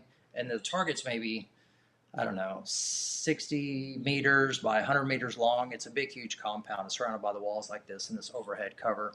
So I go in, and as soon as I go in, you know, I hear gunfire coming past me through these blankets and stuff. So I was like, "Oh crap!" You know, so I I, hung, I hunker down behind one of these pillars, and I and I uh, pull out a frag, and I just Johnny Appleseed that thing as far as I can, uh, down the end over these things, you know, because I knew I'd I'd got in there before everybody. I wasn't worried about fragging any of my guys, and so it blows up, and you know, you know how grenades have that really sharp, what they call a brisance, like that real sharp crack that they make, especially on concrete. It was just I don't know. It's really remarkable. It's kind of neat sounding. So, anyways, I pull back the the uh, blanket and then you know clear this little makeshift room, and there's food, you know, fresh plates of food and guns laying around and stuff. And then I go down to the next one, and then down to the next one, and I, I only threw one frag, and then I, I just threw some flashbangs after that because I was afraid the guys were behind me. And I get down to the end. I'd maybe made it, I don't know, 30 meters into the target down to the corner and several of these pillars, you know, doing this same clearing type thing down there. And then I realized I am totally and utterly alone. And so I yelled back. I was like, "Hey, I need some support down here." And uh, this kid on, on our one of our sister teams, he runs up. We call him Combat Carl, real GQ looking kid, great operator. He he's, he's like, "Damn, boss." He goes, "We were wondering where you went." He goes, "When the vehicle stopped, it's because we hit a ditch." He goes, and so we all got piled up in the back. He goes, and you just took off. all right. So again, God takes care of drunks and fools on that. But you know, one, one of the interesting things that taught me, and this was in retrospect, this is something I was trying to do. Um, again, this was just me being stupid. Was I wondered why? Because there was about 60 guys in there that night that um, things worked out poorly for and I wondered why they didn't stay there and kill me. Because like there was a bunch of them down there because I saw their food and you know all their stuff, and um, what ended up happening is, is as I was going through there, they ran down to the front right when they fired a main gun round through the through the front door, um, kind of at an angle at an oblique so it wouldn't blast us on the other side, and then the rest of uh, the assault force came in and just you know cut these guys down to shreds. So you know I was wondering like you know, why did they do that? And what had what had occurred to me was is what we talked about kind of at the beginning of this. It was fear. It was it was fear makes you make really bad decisions. So they assumed the worst because they were afraid. So they thought it will be better because they would they didn't assume that it was just some lone dumbass coming in there who was out running his headlight they assumed that you know everybody and their brother was coming in there, or right. a big assault force was coming in there. They could have just stayed there and easily cut me down to shreds, and then you know changed and bottlenecked everybody right there at the breach point. But they didn't. You know, it's because fear. So I think going on the offense, having a, an offensive mindset and pressing the fight, like when I when I train police, I talk about this. I'm like, you know, when you get shot at, you have to you have to shoot back. You have to be very directed about what you're doing. You have to be able to press the fight, get the other guy's head down, put fear in their court, be able to maneuver and continually improve your position to, and never ever get in the mindset of start getting in a defensive mindset and start thinking about all the bad things that can happen to you. Now, I, I, I want to stop right there for a second because I, I want your opinion because you train law enforcement. yeah. But I think you would agree with me that with the current climate and how it's changed, we'll even say over the past year and a half, I'll go two years at the max. You're going to see a lot more guys thinking defensively. Absolutely. Not because that's what they want to do, that's what they have to do now. Well, you know, I think with law enforcement, your job is tougher than than anybody's. There's there's no doubt about that. The other thing with law enforcement is you're dealing with American citizens. And so American citizens definitely get the benefit of the doubt. So it's a different set of rules that you play by with America, as you should, because we're talking about American citizens. Now, if someone's trying to kill you and you're in fear for your life, or they're trying to kill somebody else, you have to be able to to use whatever force is necessary to stop the threat. You know, it's just like when I train law enforcement, we talk about stopping the threat. We don't necessarily, you know, when I was training military people, I would tell them to shoot people until they're obviously dead. Right. It's a different mindset. You know, again, we're dealing with American citizens. They deserve that because they're American citizens. That's the right thing to do. I think leadership plays a huge, huge factor. I've trained a whole different variety of agencies, and I can see the leadership culture or the the emphasis that or the backing that they know that what they know their leadership will tolerate definitely has the ripple effect all the way down to the lowest level as to how aggressive a guy will be. However, having said that, I have found that a person's ability to deal with a situation violently and end it very efficiently and very like highly skilled is directly proportional to their ability to handle something peacefully. Because ultimately, you know that you're going to win the fight no matter what if it comes to its worst conclusion, its worst type of conflict where it's you or me. If you know you're going to win, you're willing to keep it in the peaceful realm longer because you know that you're going to win. So it allows you, it allows the officer to be more calm, to verbally de-escalate things at a much for a much longer time and think more creatively because you're not getting stressed out and then your problem you know it's not the old hammer nail thing where all your only tools a hammer and all your problems look like nails. Right. Because you have more tools you can go oh i need to use the screwdriver for this one or i need to use the nail puller i need you know you don't have to use the hammer every single time. So i think sometimes it's a training issue um, where guys if you don't have enough training and all you've been taught to do is well if it gets really bad pull your gun out and shoot you know it's you know if you um, strange thing like when i started training police i found out that they had defensive tactics guys and they Mhm. had firearms guys Two and separate that- things. and it, and it baffles my it still baffles my mind because i go well how does that work like how do you get to choose which fight you get to be in you, you, you, you know what i mean it's like because you'll no, get no, no. who- I, I know exactly what you're saying, but but here's the thing. yeah I believe that they don't incorporate the two because that puts them at a disadvantage with what the public thinks. You can't. Now, listen, I, I'm not saying I believe that at all. What I'm saying is, I'm looking at it, I'm telling you from, and this goes back to what I was talking to you about when when we were talking, and and I said that things are run by people that haven't necessarily done it yeah yeah that's what I go back to here. You have a lot of Sure. people that are trying to make rank, trying to save their career, uh, becoming very political. It has nothing to do with law enforcement. It has nothing to do with public safety. It has to do with building a career. And so the problem that you have is you get into these people where they look at the vision of the public and that's all they look through. It, it is something Right. I, I I agree with you. The vision of the public is something that you should always take into consideration because you need to know what the public's thinking. But when you Sure. only look through that lens, like you use the hammer and nail, when you only Yeah. look through that lens, there's not alternatives. You cannot put the two together, and and and I believe that that's where we're headed. Yeah, I well, you know, again, back to leadership. If if somebody's only concerned about their career, then they're missing the whole point of being a police officer. A police officer is in a job that is self-sacrificing. And if you're a careerist, that is the opposite of self-sacrificing. And so you can't do both. You're either somebody who's willing to sacrifice themselves for the betterment of their community, their neighbor, their family, their whatever, or you're the other. So, you know, I think it's one of the reasons why I like how police promote because I think it lends itself more to somebody who's been there and done that and understands where the guys are at. Whereas um, in, in the military structure, we don't always get that. I would say most, not all, um, most of the great officers that I've worked for have all been prior enlisted guys. I figured say you would that say all- that.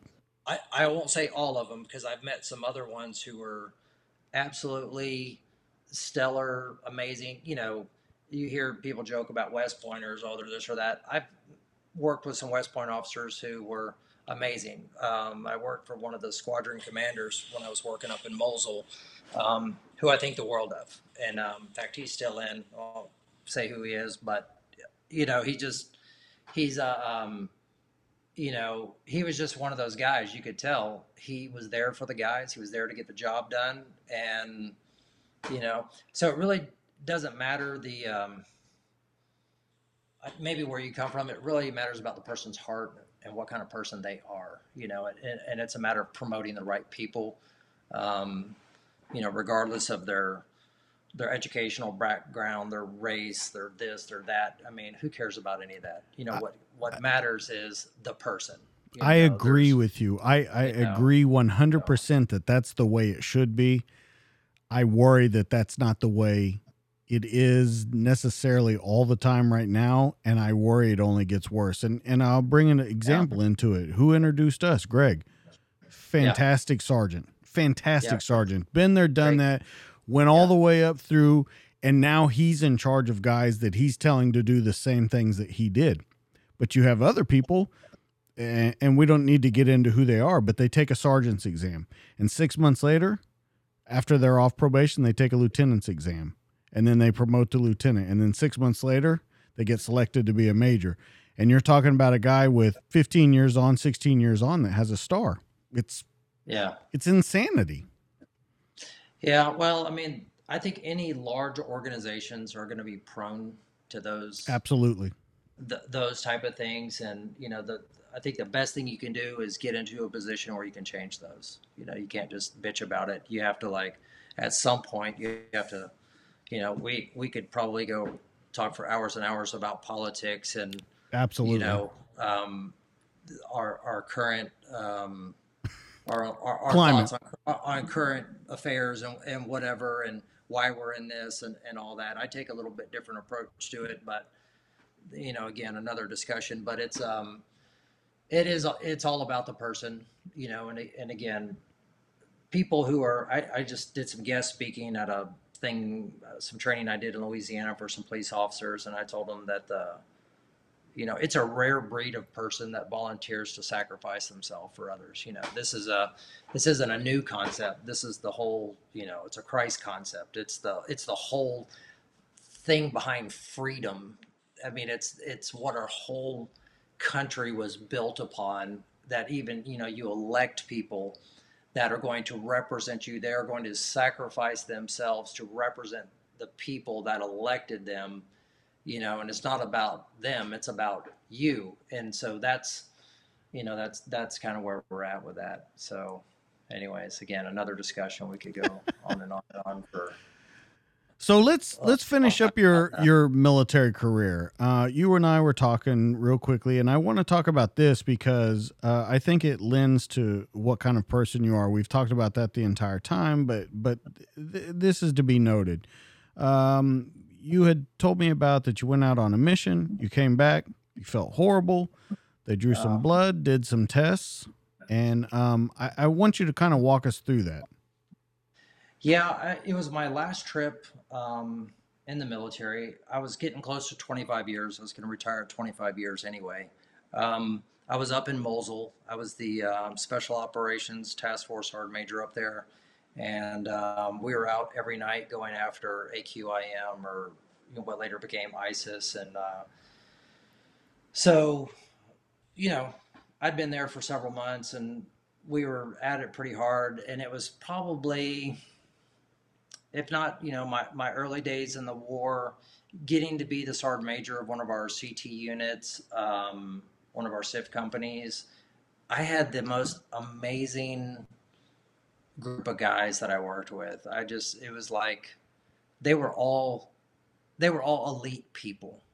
You know, it wasn't the unit we were in. It was they individually held themselves to a high standard and conducted themselves to a high standard and trained to be that person every single day, and it was amazing. So, um, whenever I could, I would go out on missions with the guys. Um, you know, as a sergeant major, you kind of get to do whatever you want to do. So I, I would interject myself and some, you know, usually when you get to that level, the, the troops don't want you with them because, God damn it, the sergeant major's with us, you know. But I had pretty good rapport with them at night. I would build knives with them because I like to hand forge knives and stuff. So, anyways, um, we were, you know, we were going out doing missions, and I just told them, listen, guys, I'm here for top cover for you. If anything weird happens and I'm here, I got you. I'll take care of it. You know, it was just like I just want you to get out there and perform. Make sure we all come home together. You know, that was that was my, uh, you know, my deal there. So, anyways, went out one night, went on a mission, and um, I don't know, went went after some high level bad guys somewhere, and you know, we're giving them the business, and my stomach felt bad. I felt like crap, and so we flew back, landed at the base, and then um, the sun came up the next morning and I still felt bad. So I went down to the combat support hospital on the airfield and I told the doc, I was like, yeah, I'm feeling kind of shitty, you know, and you mind checking me out or whatever. And he's like, yeah, sure. So he drew some blood on me. And then, you know, because it's a combat support hospital, it's like the, the lab tech ladies kind of in the corner of the room over there. And I'm standing here talking to the doc and I see the doc over there and he's talking with her and, you know, and the doc walks back over to me. He's like, uh, Sergeant Major, you mind if we draw blood out of your other arm? Now, I'm not a doctor, but I was a special forces medic, so I was pretty sure that all your blood is connected. I was, I was like, I mean, but, but I was like, sure, I'll play. So I give my other arm to draw blood. Goes back over there, draws blood. Walks back over to me. He's like, "Hey, we're sorry to tell you this, but you have leukemia. You're going home tonight." So I was like, "What?"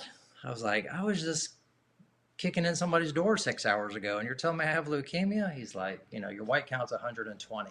He goes, it should be between four and nine. And, you know, Seems we're standing high. there. Yeah, it seems a little bit high. So, and he and I are standing there talking, you know, so it's not like it's a bacterial infection or something like that. And he's like, you know, it is what it is. He goes, we don't know what type it is. We don't know if it's chronic or acute or whatever. He goes, but we're going to have to medevac you you know, to Germany, Walter Reed, etc. And you're gonna, you know, they're gonna give you the full workup. So, so unceremoniously, um, that was the end of my action guy career, and it was like, you know, you go from hero to zero in about, you know, 2.5 seconds, and um, it was, uh, it was a, it was a real um, uh, hit in the gut. And you know, at the time, I had uh, a um, you know, my daughter was three, my son was five at the time. Uh, we had our kids late in life. We've been married a long time, but um, we had our kids late, and so I was like, "Oh man, what the hell?" You know. So, anyways, I got medevac to. Uh, tell you another story about that later, another mission in, uh, up in Mosul. But anyways, I got medevac to um, to Landstuhl, and then saw an oncologist there and they go, well, we're going to send you to Walter Reed. They're going to do bone marrow biopsies, all this. So they, you know, drilled holes in my bones and you know, all this kind of fun stuff. And so if you ever get a chance to get holes drilled in your bones, Don't. yeah, just to skip that. Take the pass. So um, they said, well, the good news is, is that um, the type of leukemia you have, we can keep it at bay if you take chemo every day for the rest of your life. So I thought, well, all things being equal, staying on this side of the grass is better than being on that side of the grass. So I'll take option A. Um, interestingly, during the uh, during the medevac process, I'd been calling my wife every day. You know, I'd either call her on the sat phone or we could Skype or whatever. This was towards the end of the war, so you know, technology was a little more abundant then. Um, I did call her one time on the sat phone from Afghanistan right when a firefight broke out. So if you ever have to try to break off a conversation with your wife and kind of make it seem cool, like nothing's going on, it was kind of a, like, hey, honey, uh, some of the other guys need to use the phone. But anyways, on this one, I was like, Tell you a story after we're done. yeah.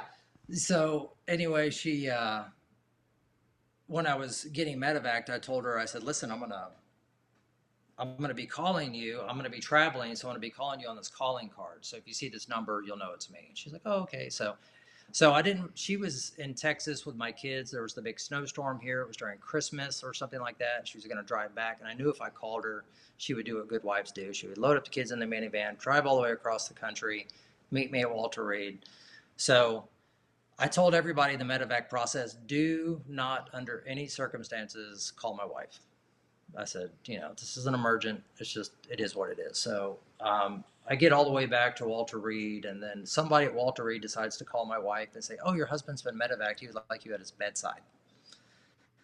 Fortunately, while they were on the phone call with her, I called her and said, hey, how's it going? You know, and she gave me the third degree, and four hours later, she was at Walter Reed to pick me up. So, um, long story short, I spent a couple years on the chemo, and it really did nasty, nasty things with me. And that was during my retirement process. Special operations was great to me. I went back out to the CT school where I'd been an instructor, the NCOIC, and then now I got, I was got to be the sergeant major there, and that's where the sniper school and, and our hostage rescue school was.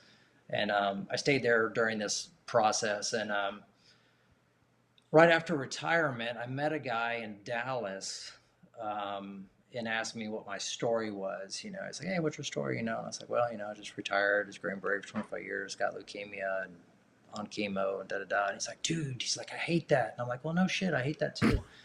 He's like, "Well, the good news is it doesn't have to be that way." He goes, "I bet if we just thought about this differently." The answer is within arm's reach. He goes, What would be the evidence that you're healed? I go, Well, I'd have to stop taking chemo and they say it'll come back in a couple of months and blah, blah, blah. And he's like, dude, just let me speak over you to be healed. And I was like, all right, you know, I'd grown up in church and all that kind of stuff. And so I was a little bit skeptical just because I'd seen so much shenanigans, you know, in my life with all that. And so I went to bow my head and close my eyes. And this guy's like, no, he goes, look at me. And when I looked at him, I was like, man, this guy means business. And so I uh, he spoke over me and told my bones and my blood and everything to be right and and uh, I did there was no you know spotlight or magic harp music or anything like that but I just felt a real peace kind of come over me. And um, that was about seven years ago. And now when I go to get my blood drawn and all that they'd say it's like I never had it. So one of the things I did or maybe I should say one of the things I didn't do is when they told me I had leukemia, is I didn't start looking up all the bad shit that could happen to me. Is I stayed away from that. I stayed on the offense and I stayed positive. And because I think, you know, there's a, a lot of research out with epigenetics and things like this now the way you think actually changes your DNA and how your body heals itself, how your body responds to things. And so, again, we could do a whole nother two hours just talking about these things, but it was, um, I, I really think that, you know, love is the highest force in this world and it supersedes everything else.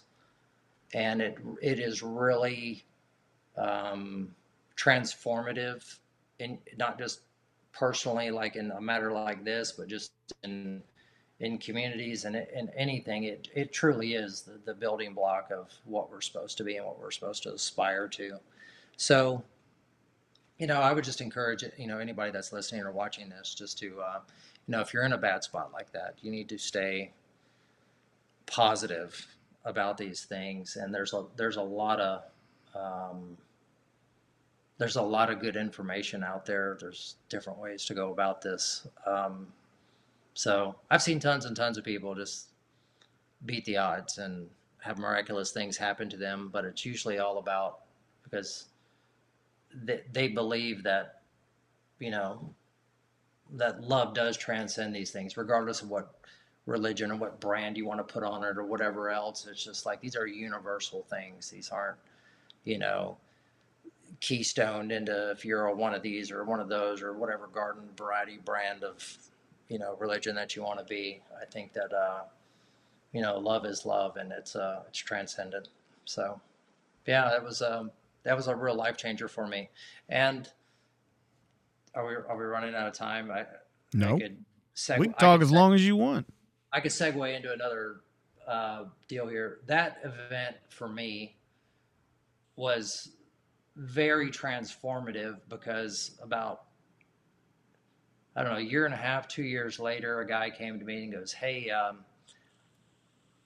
the head Sunni Muslim cleric in Iraq wants to meet with some Christian leaders to talk about, you know, because this is when the heat of ISIS, when all that was going on, and um, so that they don't think that all, you know, Sunni Muslims are bad or whatever. He goes, "Will you help me set the meeting up so like we don't get get the orange jumpsuit treatment?"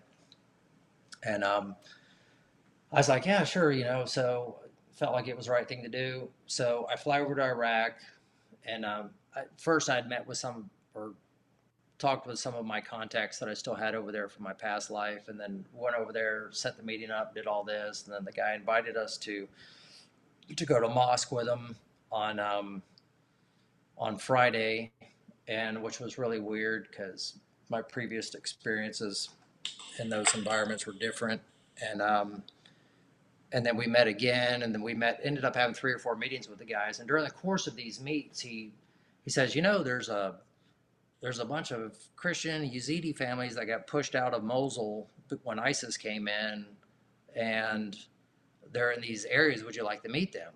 And so I went into this like old church area up in northern Iraq, and these families were there just living in like these little rooms. And I went in there and I just wept. It was it was crazy to think about. I mean, I, I was so overwhelmed with just like what the hell? Like, this is just like, it was hell on earth, you know? It was just like, this is just unjust. I mean, I was just, I was overwhelmed with it. And, and so I got on the sat phone. I called my wife. I was like, listen, I go, you know where I'm at. You know what I'm doing. This is what I see.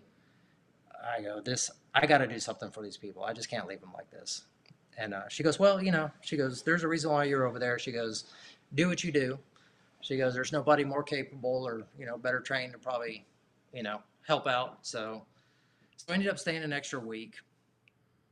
And then um, I flew back home. I raised about $350,000 just doing some private speaking engagements, uh, just from great people who wanted to be part of actually doing something. Flew back over there a couple different times, um, met with some of my old interpreters, some of my old SOF guys, and then, um, you know, it's different when you're doing rescue stuff without getting into a lot of details. But when it's just you and another guy and a bunch of indig people, what we talked about earlier in the conversation about relationships being important, this was all relational.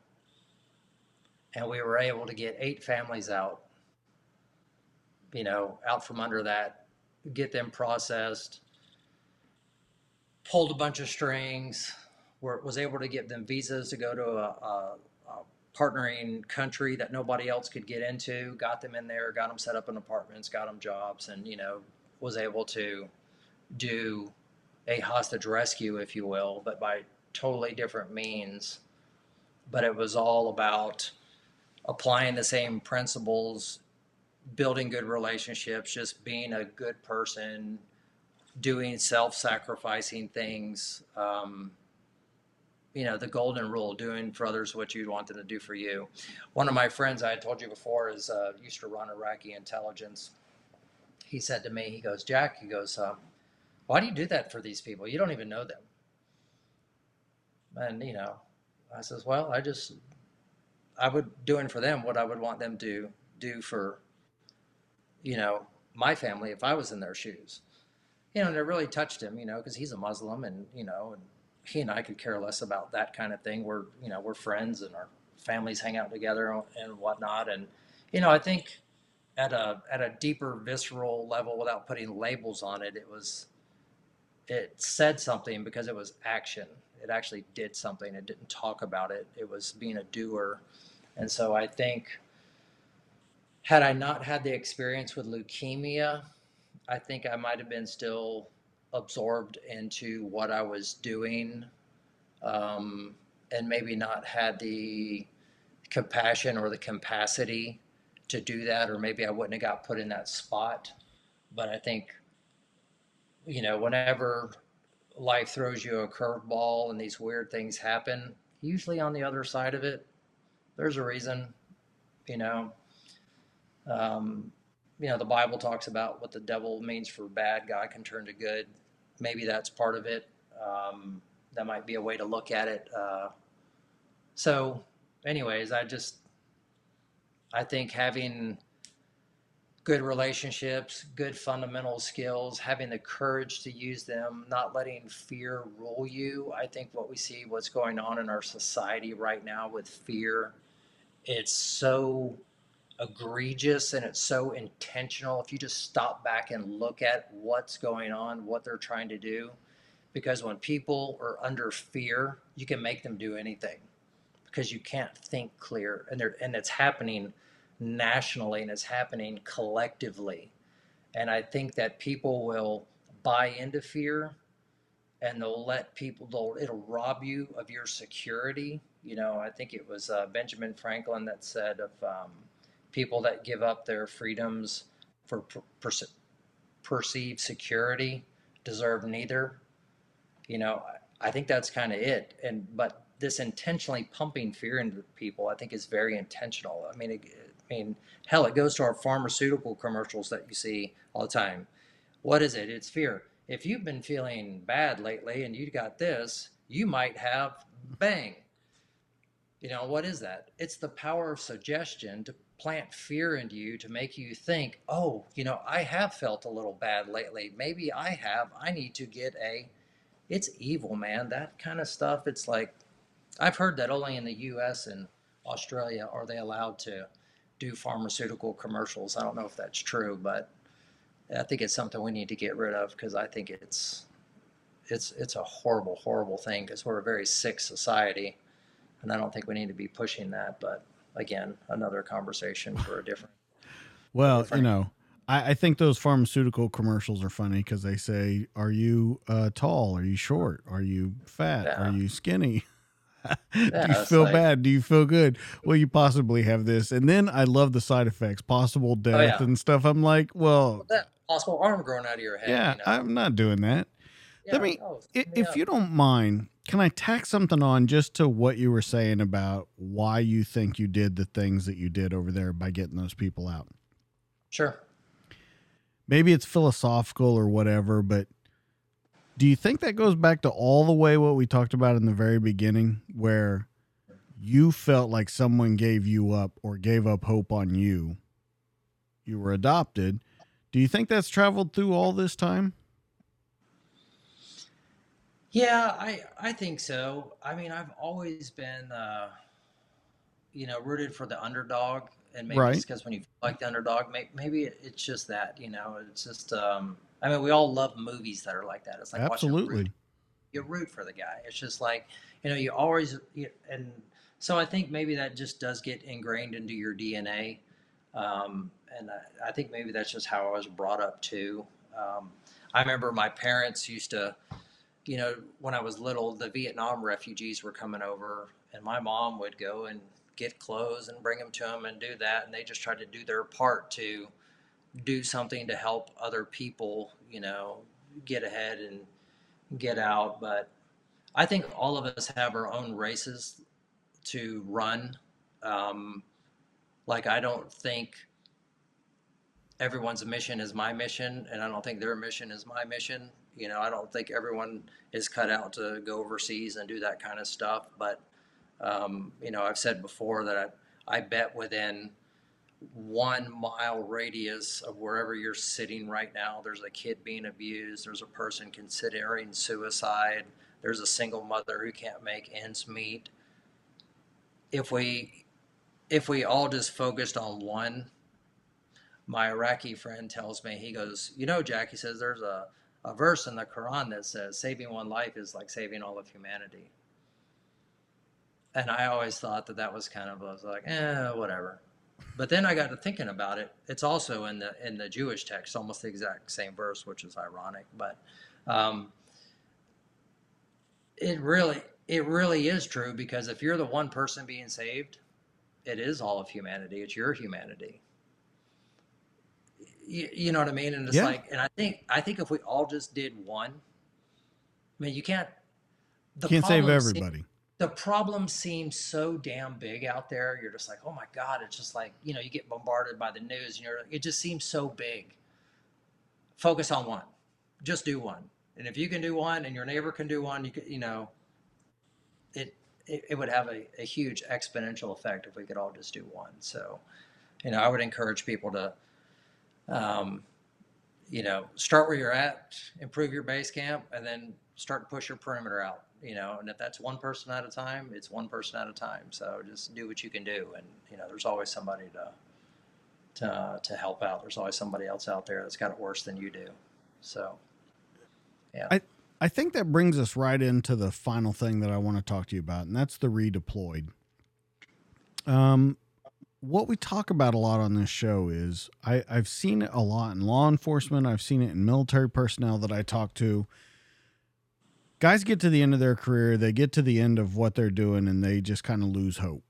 Uh, they don't have a purpose. They don't have something they should do. They never got a hobby while they were nothing, and they either get sick, they die, they they can't figure out what to do with themselves. And I I think that guys like you and other guys that I've had on here show that there's a whole nother world out there. Like there's a second half to the book right when you retire. And I think you've done it, taking everything that you know from your past and using it for your future.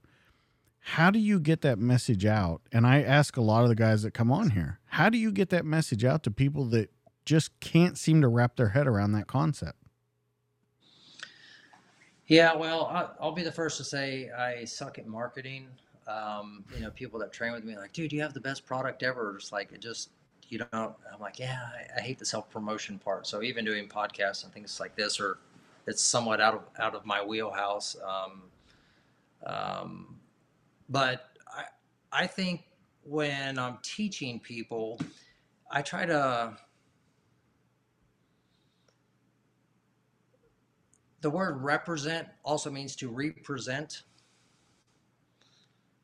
To represent maybe what it means to be a good guy and not, you know, our definition of what a good guy is in our society, I think sometimes isn't really what a good guy is.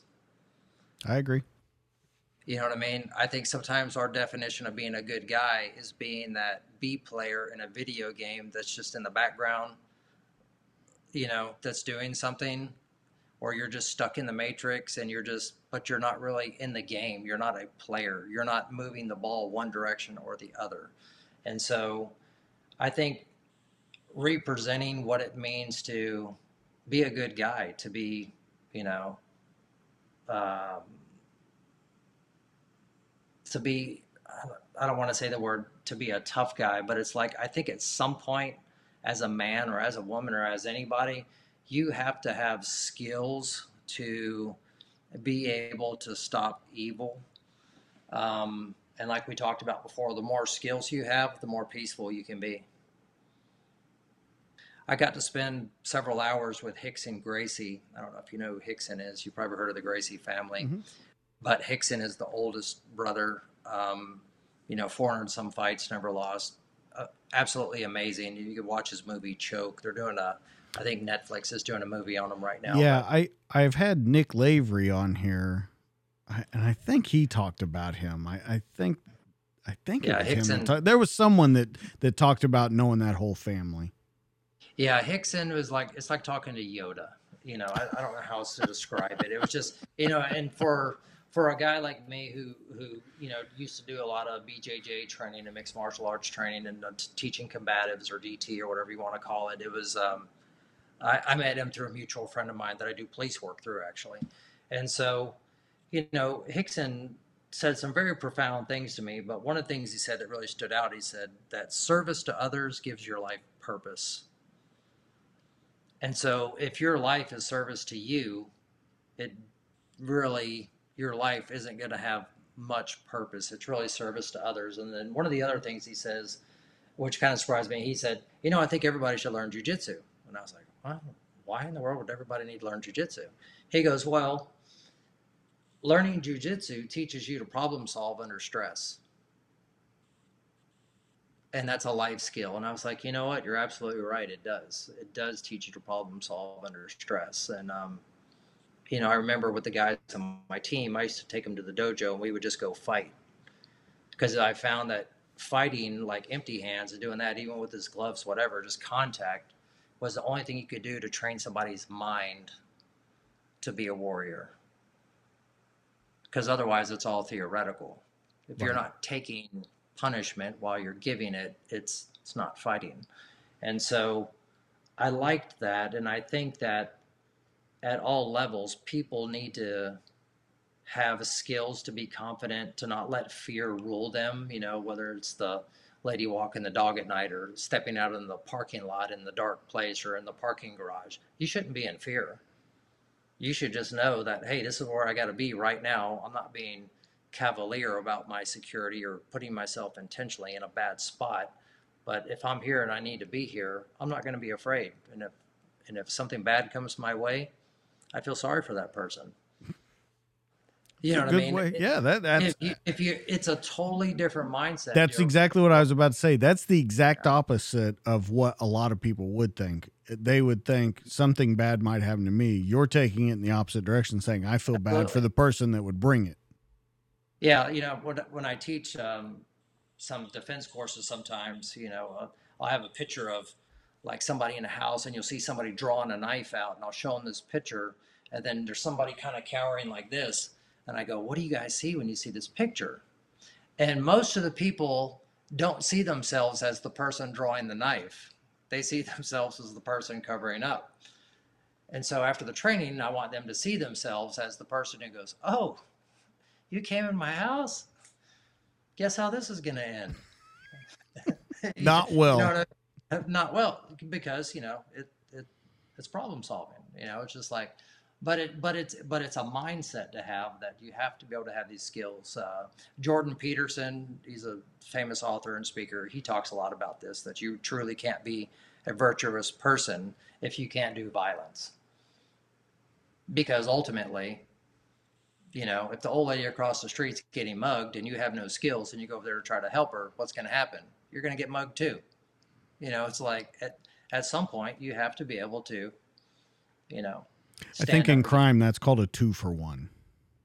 Two for one, yeah. Yeah. You so can use that one too. I'll let you have that one too for your training courses. yeah, no it. problem. Got it.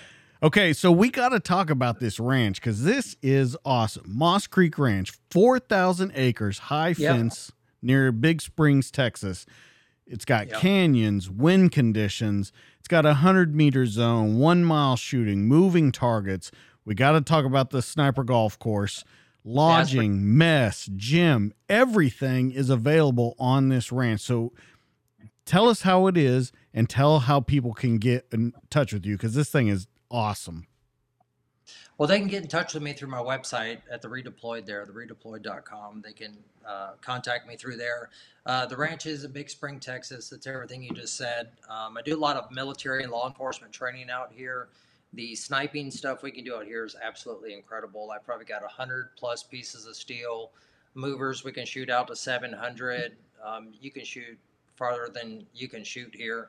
So uh, there's plenty of that. The sniper golf course is really, really cool. We've got 18 positions set up um, on top of these different canyons firing in different directions. So every shot, you get a cold bore shot with a different wind direction with different size targets. And at each position, I've got a one MOA target, about a two MOA target, and then I've got an animal target. And then I've got a score sheet, just like you would for playing golf, that you can kind of score with your buddies or play it as a best ball or do whatever. But it's a good time. Like after I do sniper training for guys, like I just had some um, snipers from law enforcement come out here from the East Coast and you know, we did a week of training, and the kind of as our culminating event, we went and shot that course. And then I usually have a, a cool battle mug, um, which is like this neat aluminum mug with rails on it and everything that you know have top shooter on it, and then you know put their unit logo on it or whatever, and kind of give that to the top shooter. But just gives us something to shoot for. But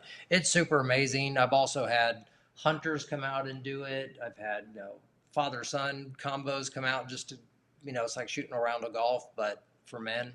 It's much cooler. So um, it's a uh, it's a it's a really really uh, really neat facility. We also do a lot of driving training. Um, I do evasive driving training for different military units where I've got a bunch of cars out here, Crown Vics and different ones where we pit and ram and do all that. For the military, I do a little bit different flavor than um, what you guys are used to probably in law enforcement. Like when you guys do pitting, you're learning how to pit people. Well, we teach people how to counter pit. If somebody's trying to pit you, if you're overseas, these are things you can do that make that a bad decision for them. So, um, you know, it's it's kind of a different mindset, and then but there's a whole the weapons application piece of it is very very aggressive and um, very practical. I my training is a little bit different than I do than what guys are traditionally exposed to. Like I said at the onset, everything I do is on the move.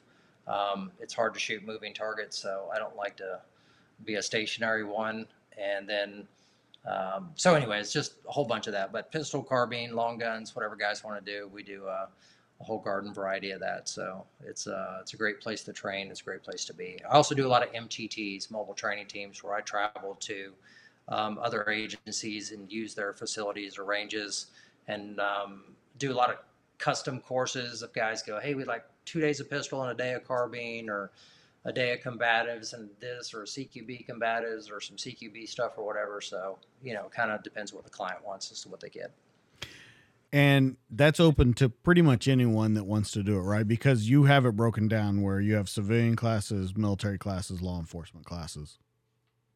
Yes, I'm starting to do more civilian classes. I've partnered with Scalawag Tactical. Um, they make knives, but I started doing more civilian classes through them. Um, I did did one in Florida not too long ago. Also did one out in Los Angeles where we do kind of a pistol knife conceal carry um, type stuff. And in fact, they're making um, designed a knife. They're having it made right now, so hopefully that'll be out soon.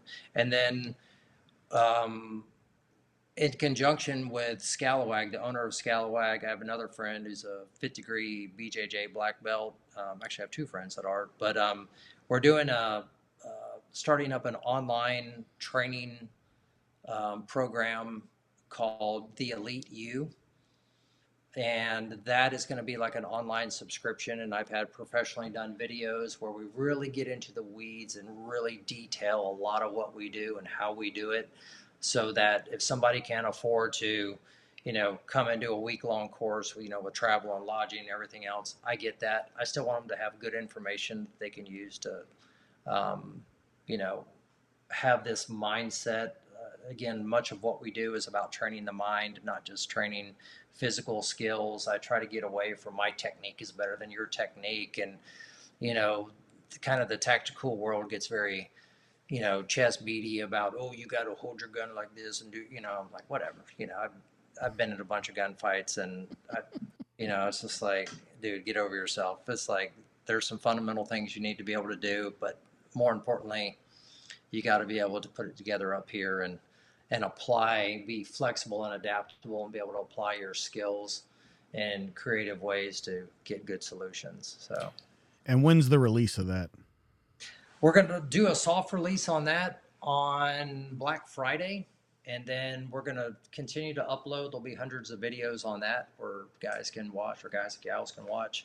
And then we're going to have, we're also bringing in other subject matter experts in their own fields who are elite people just to talk about their mindset and how they got where they're at. And that's from people from the medical field, people from the military, from all disciplines of life because you know the common thread between elite people is usually they work hard they're doing something that they love doing that they're passionate about that allows them to do the training to put all the time and effort it's something that they're consumed with and they surround themselves with other elite people who are positive like that. And so i think just kind of sharing that information is great because I think when you become that person doing something you love, other people who are also doing something they love, they'll be attracted to you, even though it's a different discipline, just because you both have love for what you do. And then you end up surrounding yourself with a great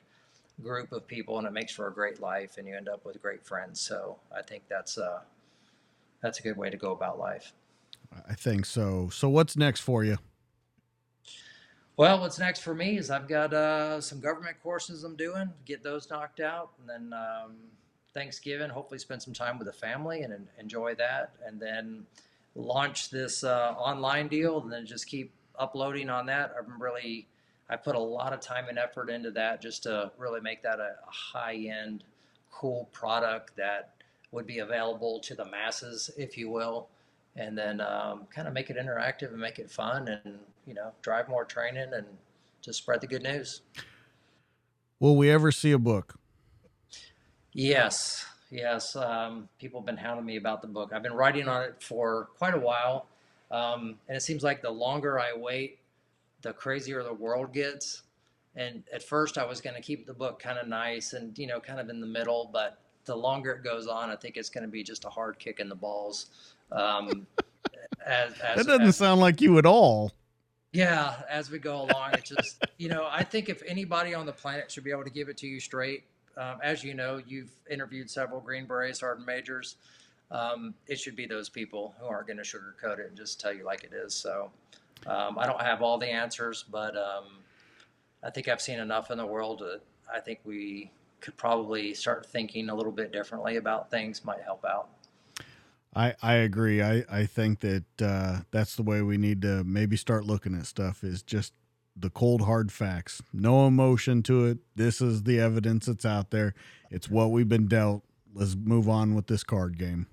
That's it. That's about it. Guys, uh, you need to check him out. Uh, Jack, it was so amazing to have you on the show. Your stories were absolutely fantastic. I love what you're doing out there uh, especially at the ranch. Um, if you want to check him out, you want to get some of these classes, you want to go out there, go to the redeployed.com. Once again, that's the redeployed.com. That has everything how to get in contact, how you can shop, the different training that they have there. There's videos of what actually goes on at the ranch. And so if you want to get a hold of him, that's the way to do it. Once again, that's the redeployed.com. If you want more of me or the DTD podcast, you can go to Instagram at the DTD underscore podcast. You can go to Facebook at the DTD podcast. And you can go to YouTube where all these conversations are in video form at the DTD podcast. Remember, guys, the best stories are true. That's why you come here every week because I give them to you. That's Jack. I'm DJ. This has been the show. We'll catch you guys on the next one. See you later.